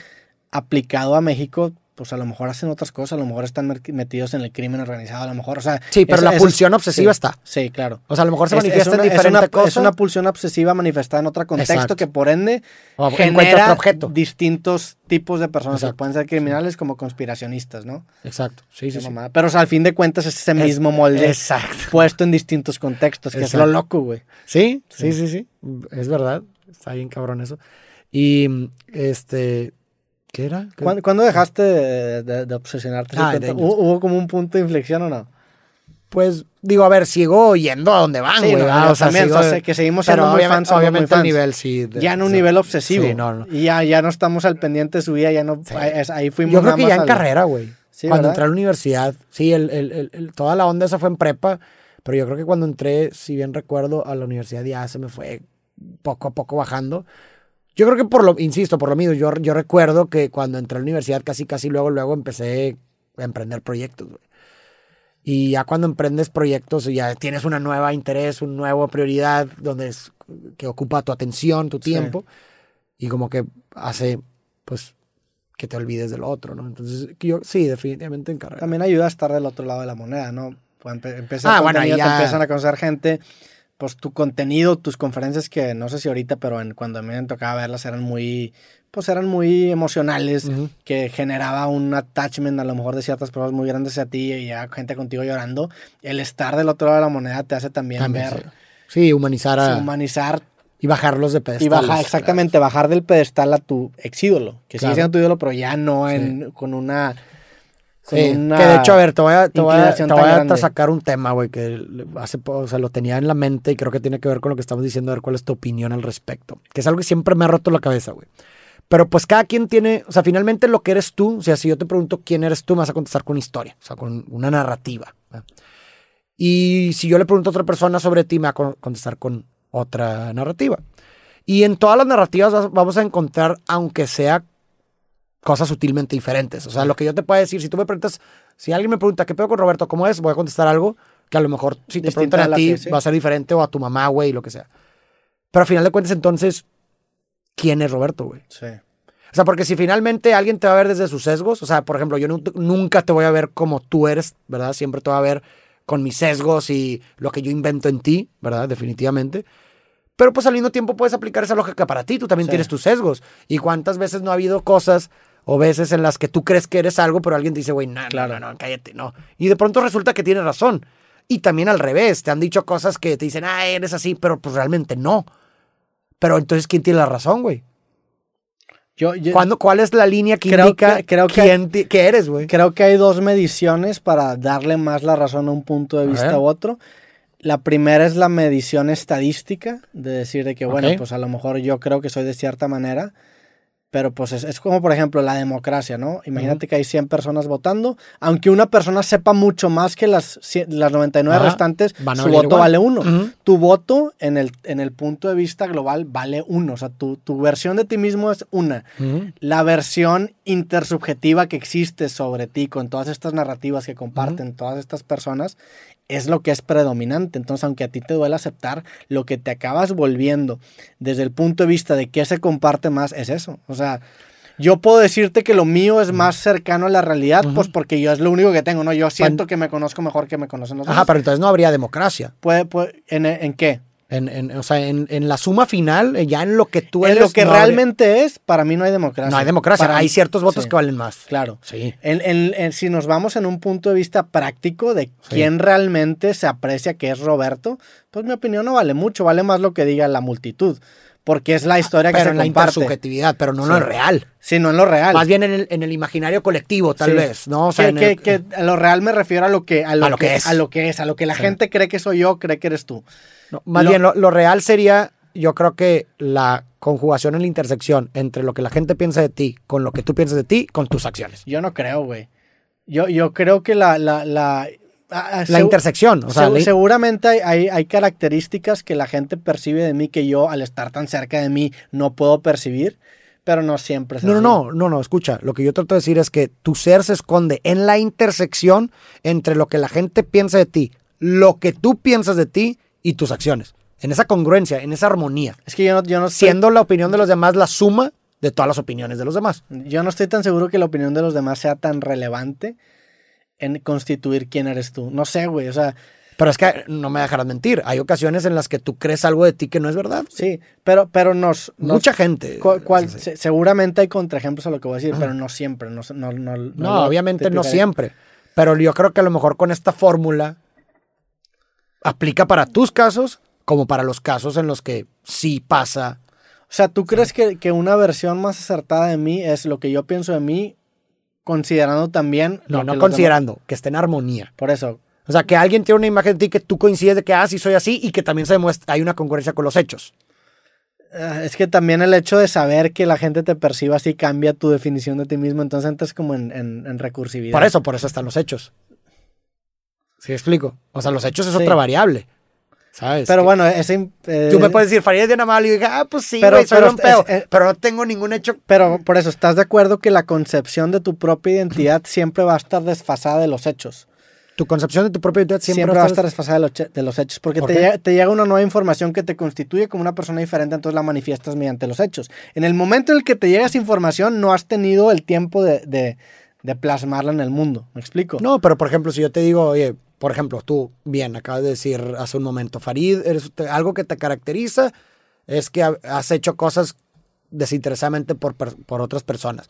Entonces tú me dijiste eso y yo digo, pues sí me identifico y luego tengo un recuento de memorias, de hechos, Sí. que validan, ¿verdad? De cierta Sí. forma, esa parte de mí. Entonces, ahí está la congruencia, si me explico, entre lo que tú piensas de mí, que Sí, yo sí, me sí. identifico, Y el- y el la- hecho, la bibliografía y la que- que bibliografía que, tienes. Pero obviamente hay una suma, ¿verdad? En donde no es una democracia, por ejemplo, pues tu percepción de mí vale más que la percepción de un güey que no me conoce en internet.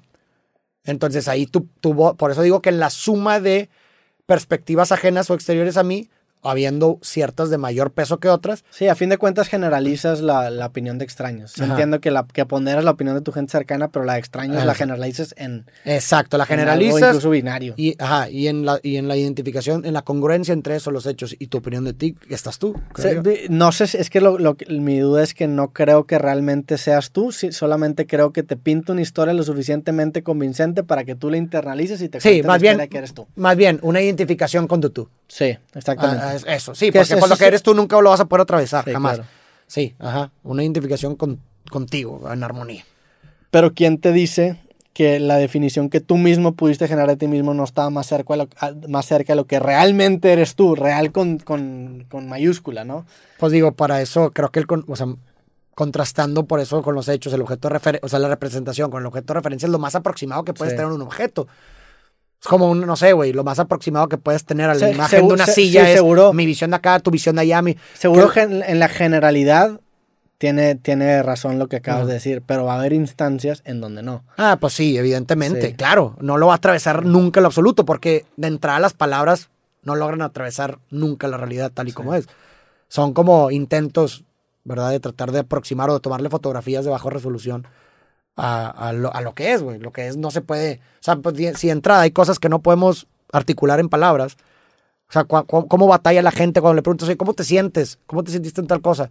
Y hasta ahí batallamos para encontrar las palabras para describirlo. Y siempre hay algo que resta pues nunca vas a, por palabras, nunca vas a poder atravesar ni siquiera ah, en la historia de una persona. Pero es lo que más aproxima, como que, ah, Sí, es, lo- es la, Eh. es la mejor regla que tenemos hasta ahorita. exactamente, Sí. exactamente. Sí, me gusta, me gusta tu, fórmula de definir. Pues bueno, pues digo, lo, estuve pensando porque típico que te pasa, ¿no? Que de repente, que ah, dicen que eres bien mamón y tú, es que chinga, güey, ¿por qué, güey? De que según yo no, pero luego también entras ese, ese- esta posición imparcial de Sí. que, bueno, a ver, ¿habré hecho algo? No, también, también tú eres incapaz de analizarte en contextos que no conoces. Hay Por gente que te analiza en contextos que son ajenos a ti. Y desde perspectivas que tú tampoco puedes ver. Sí. Entonces, por eso hago, haces un examen de conciencia. A ver, pues le dije, dije algo malo, güey. Y entonces ahí entra el cuestionamiento. ¿Quién soy yo entonces, güey? Si ellos tendrán razón, yo no, porque yo digo que no, pero ellos dicen que sí. ¿Sabes? O sea, ¿quién? Está cabrón. ¿Y ¿Crees, de- ¿Crees que dentro del juicio moral, o sea, yo, yo, yo imagínate que, que tengo un, un compás moral de lo que es correcto o no para mí, y yo situaría en mi personalidad en medio. Yo lo situaría de ni muy bueno ni muy malo, en medio. Para Dentro, mí- de tu dentro de tu compás moral. ¿Crees que tú dentro de tu compás moral también estarías ahí en medio o estarías más del lado... ¿Moral? Ajá, o sea, de- dentro de ese compás que yo te digo de que lo que está correcto y lo que no está correcto, yo me considero un punto medio. Para ti... O tú- sea, que tú cumples con tus Sí. compás moral. ¿Qué Imagínate, tanto vamos a, vamos a simplificarlo. ¿en ¿Eres una buena persona o mala persona? Bueno, yo estoy, Con base en tu espectro. yo estoy en una persona, yo estoy en el punto medio, soy neutro. Ya. ¿Para ti tú eres así o tú Ah, estás yo- más yo del sí lado me- Yo sí creo que estoy arriba del, lo moral, bueno? Ya. sí. Lo, lo que te iba a preguntar es eso, que crees que si para todos, o sea, crees que si todos están en el, cent- en el centro de lo que es su compás moral. No, de hecho hay estudios que en psicología que se han hecho que la- mucha gente o la gran mayoría de la gente eh, como que no logra, o sea, como que típico que, oye, ¿qué inge- inteligente eres? Y dices, no, pues no tan bueno, pero ahorita que buen genio. O sea, como que no logran atravesarse a sí mismos Yo- yo- muy, yo- muy, muy... Pero yo creo que es incluso hasta al revés, ¿no? O sea, hay, hay- hay también estudios que le preguntan a la gente de, este, ¿qué te- si, si tú te pondrías en, en- en- en un porcentaje de qué tan más inteligente Sí. eres que las personas, eh, ¿en qué porcentaje te pondrías? Y la gente se estimaba, la gran mayoría que era más inteligente que el 80%. Por eso, es lo que trato de decir. O sea, se sobreestiman.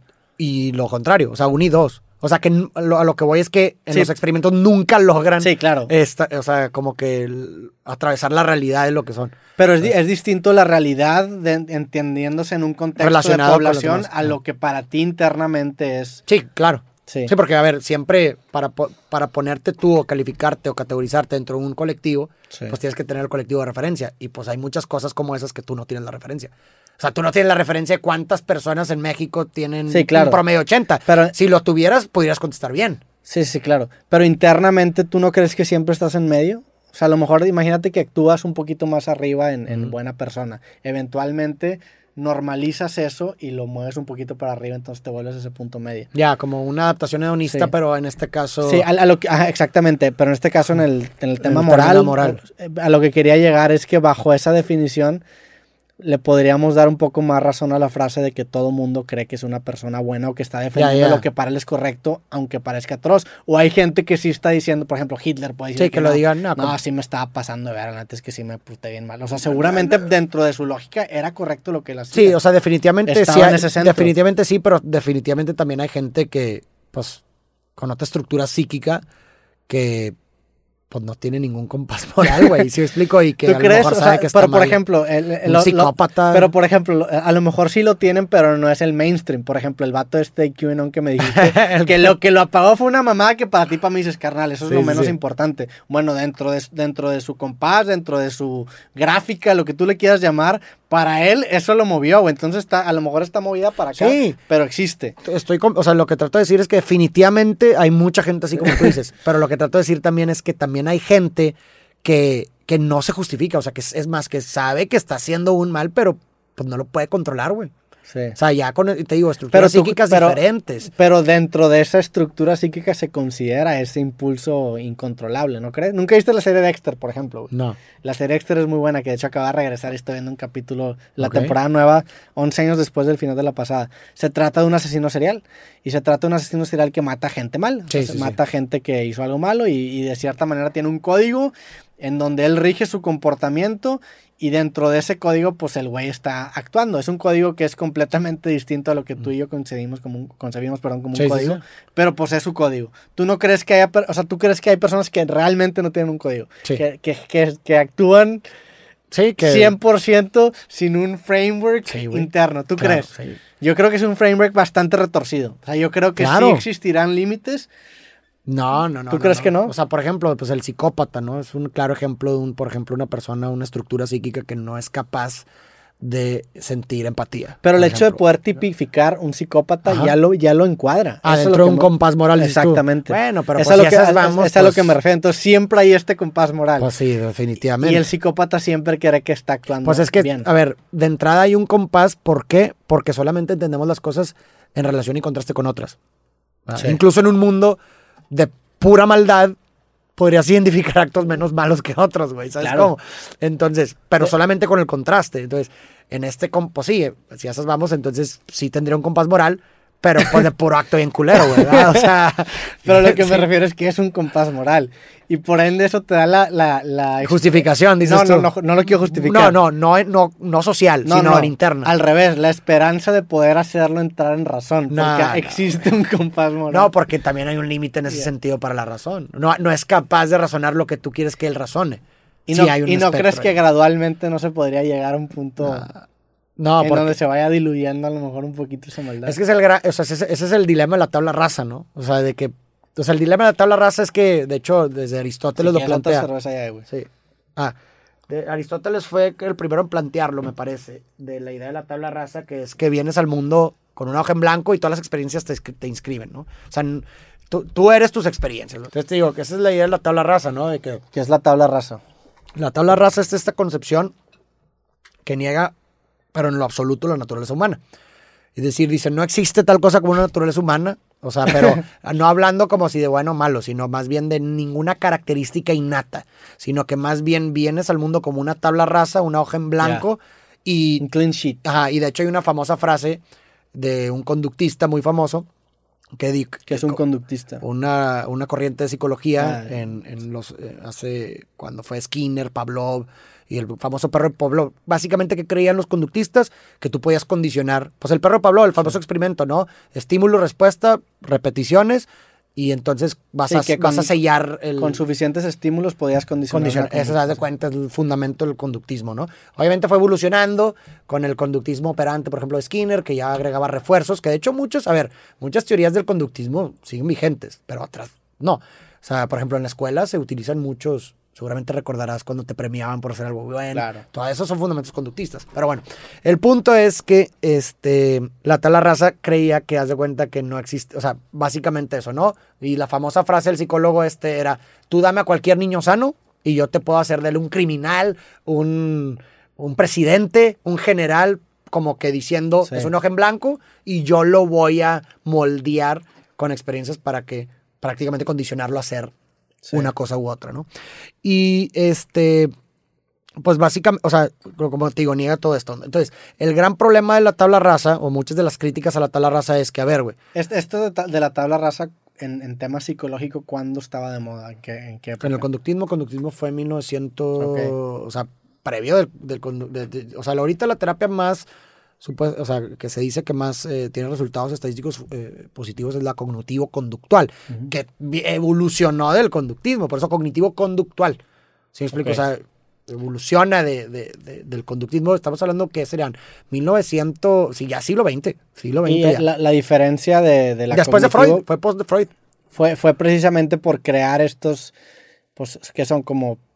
Freud armó lo de su aparato, su, su aparato psíquico, que son como justificaciones cognitivas para convencer a la persona de creerse una historia. O sea, esa es la diferencia de lo cognitivo-conductual a lo conductual, que es nada más, haz esto, o cuál es, lo- cuál No, es la lo- diferencia. Ya, ya involucra los procesos psicológicos y todo. O sea, ¿de, de cuál- diferencia de cuál? ¿El psicoanálisis y cognitivo-conductual o cuál? La, la cognitivo-conductual de la conductual, o sea, ¿qué fue esa? Ah, esa del diferencia? conductismo. Ah, digo. conductismo, perdón, Sí, sí. o sea, eh, básicamente el- el- la cuestión de, este, mo- o sea, la conductual se basaba solamente en, en digo, conductismo se basaba solamente en, en el condicionamiento, básicamente, ¿no? Y lo que te digo de esta, dame a cualquier persona y la vamos a conductar.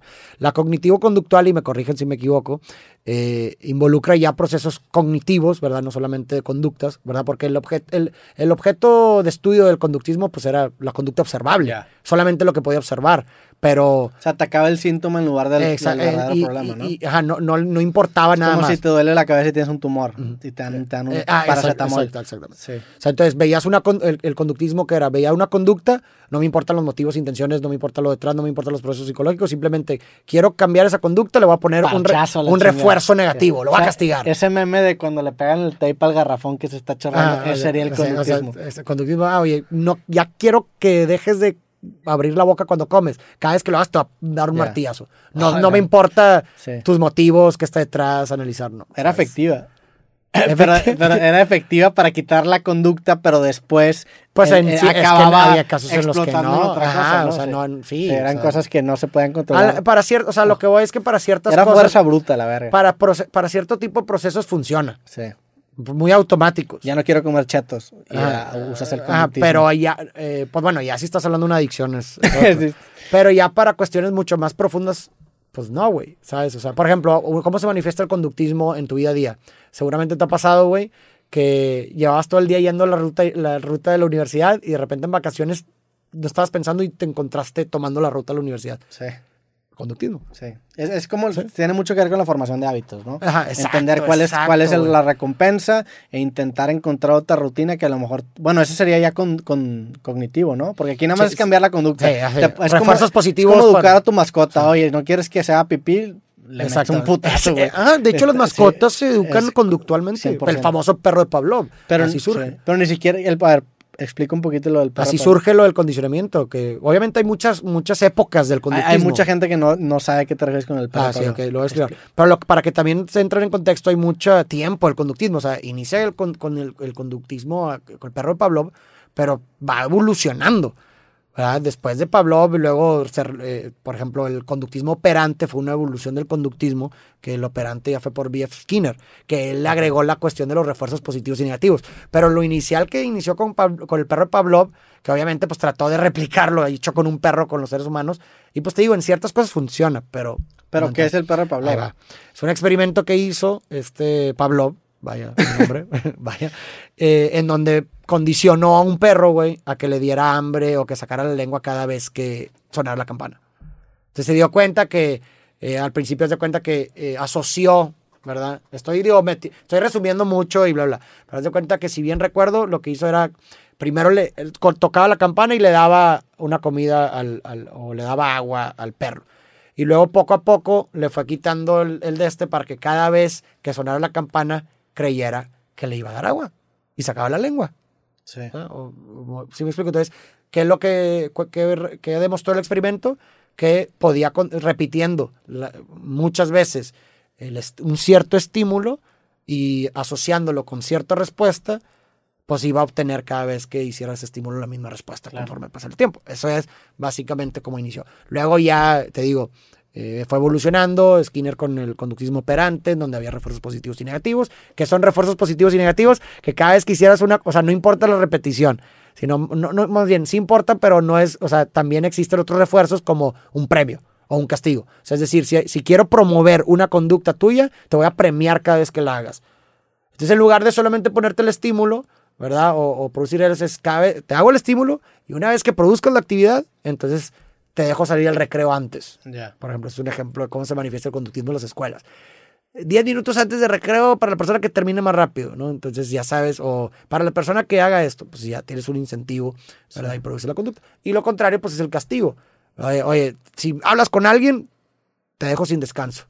Entonces no querías hablar con él, me van a apuntar en el pizarrón y me van a denunciar, lo que sea. Y ya. Y mucho de eso lo vemos en la sociedad. Sí, pero tú, tú crees Por ejemplo, que- las leyes. Sí, Tratan de- 100%. de- las leyes tratan de funcionar como refuerzos negativos y tú- luego te explicas, pero ¿por qué no funcionó el conductismo? Pues bueno, pues vemos que no son suficientes las leyes Sí. para que la gente no haga cierto tipo de cosas, güey. Pero ta- también hay gente que no puede reaccionar a otra cosa que no sea el conductismo, que es esta gente que tú dices que sí está, que es Ah, esa, esa- ahí va lo de la tabla, el problema de la tabla rasa. El problema de la tabla de la raza es precisamente que, eh, bueno, pues tienes este tipo de casos, también tienes el típico caso de, oye, del, del papá alcohólico y el hijo que sí es y que no. Si nos vamos a un contexto de la tabla rasa en donde lo único que influye en la, persona, en la constitución de la personalidad de una persona y en sus conductas es la experiencia, si nada más fuera eso, o sea, en sí la educación, pues entonces por, no, no, no, no tendría que haber un hijo alcohólico y un hijo no alcohólico de una misma educación, un mismo padre alcohólico, sino Sí. hubo algo distinto, algo que hizo que, si me explico, que, que uno fuera y el otro no, y viceversa. Entonces, pues, eh, Pero ¿quién- pues sí, no, porque ahí presupondría que todas las, las ¿cómo se dicen? Variables. Las variables están presabidas o, o- o las Claro, obviamente está sujeto a ese tipo de debate y tienes que demostrar más pruebas. Y la forma en la que han tratado de mostrar una especie de... No, es que cuando hablamos de naturaleza humana no es que algo sea por definición, porque mucha gente confunde cuando hablas de naturaleza humana que algo tenga que ser así tal cual. No, no, no, no estamos refiriendo a eso. Sino cuando hablamos de naturaleza humana, en este caso estamos hablando de estructuras innatas. Ok. ¿Sí explico? O sea, por ejemplo, una estructura innata para una estructura innata que tú la haces es un metalenguaje, que tú tienes la una tú, tú tienes una habilidad ya innata para adquirir cierto lenguaje, güey. Y, y- y para para que los lenguajes tengan cierto, o sea, si tú te fijas el 98%, y esto lo habla también Chomsky, es una de las teorías fundamentales de Chomsky, el 98% de las culturas eh, tienen los, los lenguajes, los idiomas tienen los mismos mecanismos detrás. Entonces esto te habla como un Sí, metalenguaje. es- es- exactamente, es la, la metanarrativa o la... El lenguaje de los lenguajes es lo que compartimos, ¿no? O sea, Exacto.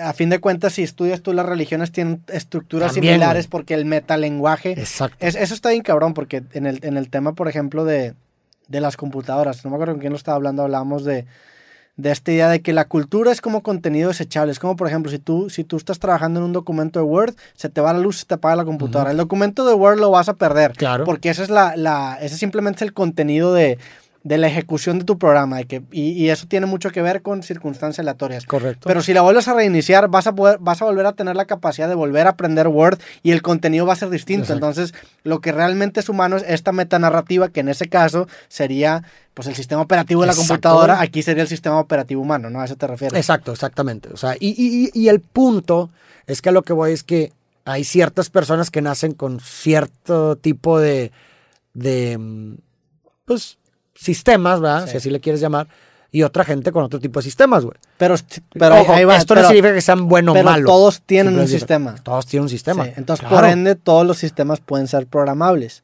Es, es que esa sería la O sea, tabla rasa. A, a lo mejor, por ¿Sabes ejemplo, cómo? ya, pero por ejemplo, un psicópata podría programar un sistema para los demás psicópatas, ¿o no? un, como un, un psicópata podría programar un sistema. Un sistema para poder. ah, tú lo encuentras. Para o sea, poder, gen- o sea, un psicópata para le- identificar. Le podría, no, le podría dar terapia psicológica a otro, Ah, otro ah, psicópata. pues, porque ok, ok. se, se alinearían sus, sus, sus Pues metanarrativas. digo, eh, de- de- a lo que sea que le quieras llamar. Terapia, güey. Porque, o sea, si la terapia tiene la función de contrastar a lo mejor tu punto de vista con, el, con una perspectiva distinta exterior de un otro y tratar que en ese choque se produzca a lo mejor una, una modificación. Pero- ¿no? pero, por ejemplo, para- pues pero para- no te va a dar ese contraste, güey. Pero, por ejemplo, nosotros en la dialéctica Sí. partimos de que los dos tienen argumentos lógicos. Sí. Ese es como nuestro, ok, si tú, si tú estás hablando con un argumento lógico, yo también, Sí. podemos hacer un ejercicio dialéctico y, y sintetizar los argumentos, ¿no? A lo mejor para un psicópata, esa, esa lógica no, sería- no sería lógica, sino sería otra cosa, pero tienen esos mismos presuposiciones que les permita hacer un ejercicio dialéctico entre dos psicópatas. Eso es lo que a mí, eso es mi duda. Es lo Pues que a mí habría que ver si el psicópata es capaz de ver el punto contrario al de, al de sí, güey. Porque, insisto, dentro de la relación Sí, si- si terapéutica, el, psicópata otro. no tiene empatía, Ex- pues, ¿cómo le vas a hacer Sí. ver, güey? ¿Sabes cómo? O sea, ¿cómo le vas a contraer ese punto de vista? Entonces, no, no se va a producir una terapia efectiva, güey. No va a haber una mejora, güey. Va a haber una confirmación. Armándose monólogos entre y ellos. confirmándose, y güey, confirmando- mutuamente, pues eso no es una terapia, güey. ¿Sabes? De que, ah, güey, ah, no mames, hiciste esto. No, así estuvo bien, cabrón, pues, Pero sea, a lo mejor desde nuestra lente sería algo no efectivo. Pero dentro de su lente sería. un- reforzaría su conducta, tal es un vez. ejercicio dialéctico para ellos. O sea, Pues no para dialéctico ellos- porque no entra un punto de vista eh, no es dialéctico para nuestra definición semántica de dialéctico. Para su definición Puede ser. semántica. A lo mejor dentro de su espectro Sí. hay algo de que, oye, no, debiste haber hecho esto mejor así. Y el otro, a la madre, no mames. eh, Y nosotros, al no entenderlo, vemos como Sí, confirmación. Puede ¿no? ser. Sí, pero, o sea, sí, pero bueno, lo que iba con esto era lo de la tabla rasa. O sea, el punto es que si partimos de un punto de vista en el que todo se puede aprender, que es lo de la tabla rasa, entonces todo se tendría que desaprender, güey.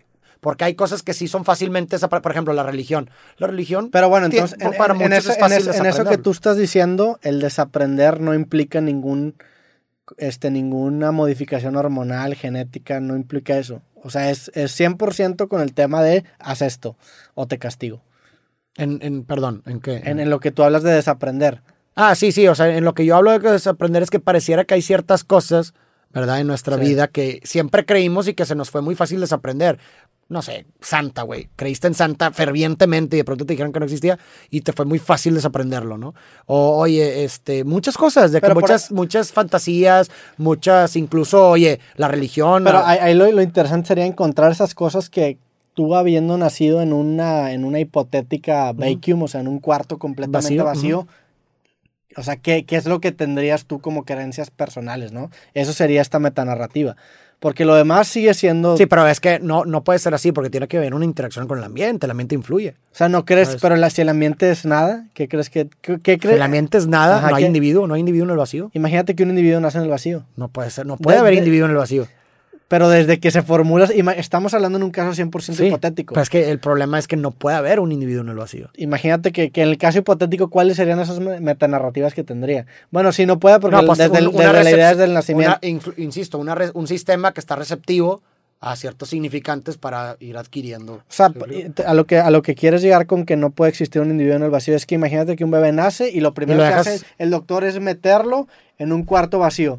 Para él, su, metanar o sea, su narrativa estaría completamente Vacía. influenciada por esa experiencia que su inconsciente registró del doctor trayéndolo al vacío o, o, o sí sería un vacío vacío. No, o sea, yo creo que sería un vacío vacío porque no tuviera los significados. Yo creo que a lo mejor. O es que sea, ¿cómo ¿qué lo es, lo- explicar? a eso es lo Mm. que me refiero, que es que ¿qué es lo que ese ser humano creería de sí mismo? O sea, Sí, digo, es una gran pregunta. Yo, yo de entrada no Nunca tendría- había un experimento de- así. Pues no, sería demasiado Sería- e inhumano. Digo, ahorita ya ni de pedo podría, pero a lo mejor entra- la raza de los ahí te 20 va. o de los 10 De entrada no, te- no- no- tendría el lenguaje, eh, idioma para poder significar la realidad de entrada. O sea, no puede decir, ah, me dejaron solo. O sea, porque no tiene lenguaje, nadie se lo otorgó. Pero eso, ni- eso, no, eso no hace que no tenga esa. Eso esa ahí te va, ahí te va. Lo que trato de decir es que te voy a poner el ejemplo de los números. Esto se me hace muy interesante. Los números es, eh, es un significante, es un lenguaje construido para tratar de significar una realidad. El detalle es que si no tuvieras los números, tu mente podría razonar, por ejemplo, de que imagínate que salen dos, eh, dos tigres Sí. y se mete uno. ¿va? Salen dos y se mete uno. Tú dices, yo te estoy diciendo, sí, se meten dos y sale uno. Aunque yo no tuviera los números para poder describir, ah, salieron dos, pero entró uno. Digo, salieron dos y se metió uno. Pudieras razonar que hay uno menos, Claro. sin saber, sin decir uno. tien- Tienes ¿Sí me esta, esta concepción de individualidad, ¿no? De, de qué es lo que Exacto. encapsula un cierto objeto. Exacto. Que le Eso es a lo que me voy con algo innato. Eso Sí. es como lo voy con el sistema. O sea, de cuenta que pone tú el, el número es la educación, o sea, lo que ocupó el espacio, pero esa intuición numérica es lo Sí. innato. Y, eso tiene que ver con, con una concepción individualista de la persona, ¿no? De decir, ok, yo soy esto y estoy interactuando Separado. con el otro, con el exterior, ¿no? Entonces, por ende, tú puedes reconocer que eso es otro, otro in- ente individual, ¿no? Claro, que no O sea, controlas, que no está separado de ti. Sí. que- o sea, por- sí, o sea, Está, está bien cabrón porque en ese sentido, pues las matemáticas podrían argumentarse que es algo que está innato en, en nuestra concepción y en, del, del las universo. matemáticas. Sí. Sí, la intuición numérica. eh, Hay una parte del cerebro encargada exclusivamente para la intuición numérica. Sí. Y de hecho, Einstein, cuando analizaron el cerebro, él tenía esa parte del cerebro mucho más desarrollada de lo normal, güey. ¿Sabes? Y, y- y me parece que mucha, o sea, Analizaron el cerebro de Einstein. Sí, Se murió y ¿qué pasó? analizaron el cerebro. O sea, O lo donaron para los estudios de la ciencia. Y O sea, el cerebro de Einstein Sí, literalmente lo Sí, sacaron de sí. su cadáver y lo analizaron por... Ajá, para, ajá, y, de- y te ¿Con digo, cuánta gente hacen eso, güey? pues yo creo que con gente con, con ciertos rasgos ah, anormales. Y, y, a ver, no tienes que ser un, güey ¿Y importante. el, el pueden- vato firmó? o sea, por ejemplo, ¿sabes quién más también lo hizo? Aaron Hernández, el de la ¿Neta? NFL. Donó investigación su cerebro, porque pues fue lo de la NFL, que ya es que O sea, pegaba. Einstein dijo, yo sí quiero donar mi cerebro. No sé si él lo dijo, pero el punto es que lo donaron. Me imagino que sí, me imagino que sí. Este, pero te digo, él tenía las regiones del cerebro asociadas con la intuición numérica, las tenía mucho más grandes que el que el, que el promedio, güey. Y pues digo, Tiene sentido. por ejemplo, es un güey que al parecer eh, se salió de la esc- escuela porque ese- no sé si Pero- se la historia, bueno, ¿no? Que- Einstein era más, era más de ideas que de, que de- Digo, tenía esta parte de que era un genio, pero a fin de cuentas él era mucho de, de imaginarse ciertas cosas y después aterrizarlos en la matemática, pero era, era una persona muy visual. De hecho, justamente Claro. cuando desarrolló la relatividad especial y la relatividad general, él tenía la idea de cómo funcionaba y se acercó con un mentor que él tenía, que era como el que lo aterrizaba, era un matemático que lo aterrizaba numérica- numéricamente, y él lo, lo llevó a un cierto tipo de matemáticas que le iban a ayudar a describir este fenómeno que tenía en el, en el tema de las ideas, pero era una persona muy visual, digo, también Mira. para poder desarrollar, Claro, güey. o sea, tenía y, esa y a lo que voy, que Einstein se me parece un excelente ejemplo porque la historia... De hecho, el- ese, ese mentor se acabó también suicidando. El mentor de Einstein. A la madre. Y hay- hay- hay- hace poquito leí, no, vi un video, sí, vi un video porque Javier Santo, Santaolalla, que vino Ujú. aquí al podcast, hizo un video sobre este mentor Ah, ok. y como que se pasó desapercibido en la historia y fue una pieza también bien importante de el desarrollo de la teoría de la relatividad general y especial de Einstein, o de especial y general de Sí. Einstein, y el vato pasó, pues, se mató a la verga. Ya, órale, qué duro. Sí, pero lo- o sea, lo que voy es que, por ejemplo, eh, eh, Einstein es un claro ejemplo porque tengo entendido, y me corrigen si me equivoco, pero estoy seguro que esa es la historia que siempre nos han contado de que Einstein sa- le sacaba malas calificaciones y se salió de la escuela, algo así, ¿no? Que él estudió por su cuenta, Sí. es lo que es lo que historia que tengo entendido de él. También Einstein es una persona que le, Sí, la- le adjudican Por eso estoy siendo cauteloso, cosas, por eso estoy siendo cauteloso de que, a ver, esta es la historia que tengo entendido, que supuestamente el güey este, eh, había reprobado y que terminó estudiando, él, leyendo sus, sus libros por sí solo. Si este es el caso, o sea, si ese es real, si esa es la historia real de Einstein, pues también es, una, es, es otra, otra evidencia más de ciertas estructuras eh, que lo Sí. predisponían a, un, a, a tener un mayor intuición numérica, por ejemplo, ¿verdad? Y que sin importar a lo mejor a mí, que por más que me eduquen, ¿verdad? Pues no voy a ser igual de inteligente que Einstein, no voy a poder manejar los números igual que él, por más que me eduquen a mí, ¿verdad? Y a él no, güey. ¿Sí explico? Obviamente necesita, evidentemente, del, del ambiente para perpetuarlo, ni de los libros Sí. o de lo que tú quieras para desarrollarlo, pero pues con menos puedo hacer más, güey. ¿Sí, explico algo? Y tú, por, yo con chingos de... Pero tú estás, eh, no estarías de acuerdo que tú a lo mejor con el ambiente correcto podrías alcanzar un nivel No. similar. Yo creo, eh, de- entiendo que existe la parte de talento y que si los dos tuvieran el mismo, y yo también, si tuviéramos el mismo contexto de Einstein, Einstein nos haría mierda porque naturalmente o biológicamente Tiene tenía esa predisposición una a- predisposición exacto. a ser mejor. Sin embargo, si Einstein crece en un ambiente así, tú crees en un ambiente así, pues tú lo podrías acabar pasando. No necesariamente. ¿Tú crees que no? No necesariamente. Obviamente, a ver, Más bien, más bien, vamos a ponerlo de esta forma. Si Einstein no hubiera nacido en ese ambiente, no hubiera sido Einstein. Sí. Esa es la cuestión. O sea, si hubiera sido un niño, eh, eh, tal vez en África, güey, que se muere a los cinco años, o, Totalmente. o- o que no tiene las condiciones materiales para poder perpetuar ese talento, no hubiera nunca sido Einstein. Sí. No sé si a eso te referías. Sí, no, de- me queda claro eso, pero yo, que, yo que, lo que quería preguntar es que si crees que habría... Ah, que hay aún- un punto de... No, que crees que hay un contexto en donde Farid pudiera Puede- llegar a no. ser Einstein. Ningún- Ah, ¿Ambiental solamente? Eh, O- bueno, pues si, Ah. me, si me das el sistema, pues obvio, güey. Ambiental te refieres a un... o sea, Externo a mí, o Una, sea, algo- una parte de que te no Que me educaron los mejores maestros. Ya. bla, bla, No, bla. ahí sí, estoy, ahí sí estoy de acuerdo que no hay forma. Sí, exacto. Pero de otra forma, si ya Sí. le metes... Sí, ya me- oye, si, nazco, si nazco con una mayor parte de la intuición numérica, pues, Sí. y me pones ese ambiente, a lo mejor lo supero. Sí. No sé, güey. sí, O sea, me pones a mejores profesores, güey. ¿Verdad? No estudiando solo, como supuestamente este güey estudió, no sé. O sea, a lo mejor y soy mejor, güey. sí. No sé. Ah, es- es- esa es la cuestión, pero ese es el tema de, de la tabla rasa. Está Oye, interesante ese pedo. Pues bueno, este, con esto terminamos el episodio de hoy, Farid. Ojalá que no pase tanto tiempo de que hablamos al otro capítulo. La neta lo disfruté un chingo y quedaron más temas. Tenía cuatro temas, güey. Y no hablamos de los cuatro temas, güey. Sí, güey. De hecho, yo sentí que... Quería se nos hablar de tu, de tu viaje a Qatar, pero bueno, lo dejamos No, para la siguiente este, invitación. Eh, ¿Te podemos seguir en, en dónde? En mi red, Farid Diek, en todas las redes. todos YouTube, lados, ahí, Facebook, sale, ahí sale tu cara en todos lados. Este, también estás haciendo un, un curso para escribir un libro. Ah, ¿o un reto, Un, un reto, para reto. escribir un libro. Sí, güey, estoy. De hecho, empezamos hoy, sería 20. No sé cuándo salga esto. Si, si, si sale el 20. Yo, pues hablando 20. como si fuera el Sí. 20 hoy, porque me habías dicho. Sí, si sale el 20, pues, o sea, si sí se puede lo de, lo de mandar a la gente. Sí, voy a tratar de que así sea por el episodio Va. de evento especial, dejar unos un par de una semana tal vez, pero o menos, ¿verdad? Este, pero sí, estamos haciendo un reto de seis meses en donde, pues prácticamente te acompaño con videoguías, manuales, eh, entrevistas y demás semanales para que haz de cuenta que si cumples esos retos semanales en seis meses tienes tu libro. Ah, bueno. Este y pues creo que es una buena Pa- oportunidad. para... eso los mandamos a tu página, fariddiac.com. ¿o Sí, es? en faridiac.com el journey del libro de seis meses. Igual lo voy a tener en mi biografía. Sí, búsquelo en Instagram, en Twitter, en Facebook, en todos lados. Y pues nada, ojalá que se arme otro próximamente. Toda la gente que escuchó o vio este capítulo creativo, les agradecemos. Farid, gracias. No, hombre, un gusto. siempre. Y a toda la gente que yo, gracias por escuchar o ver. Nos vemos en el próximo episodio. Que estén bien. Sobres. Bye. Estuvo bien verga, la neta. Hola, soy Roberto Martínez y te quiero recordar que este episodio completo y todos los demás de mi podcast creativo están disponibles totalmente gratis en YouTube y en Amazon Music. Por allá nos vemos.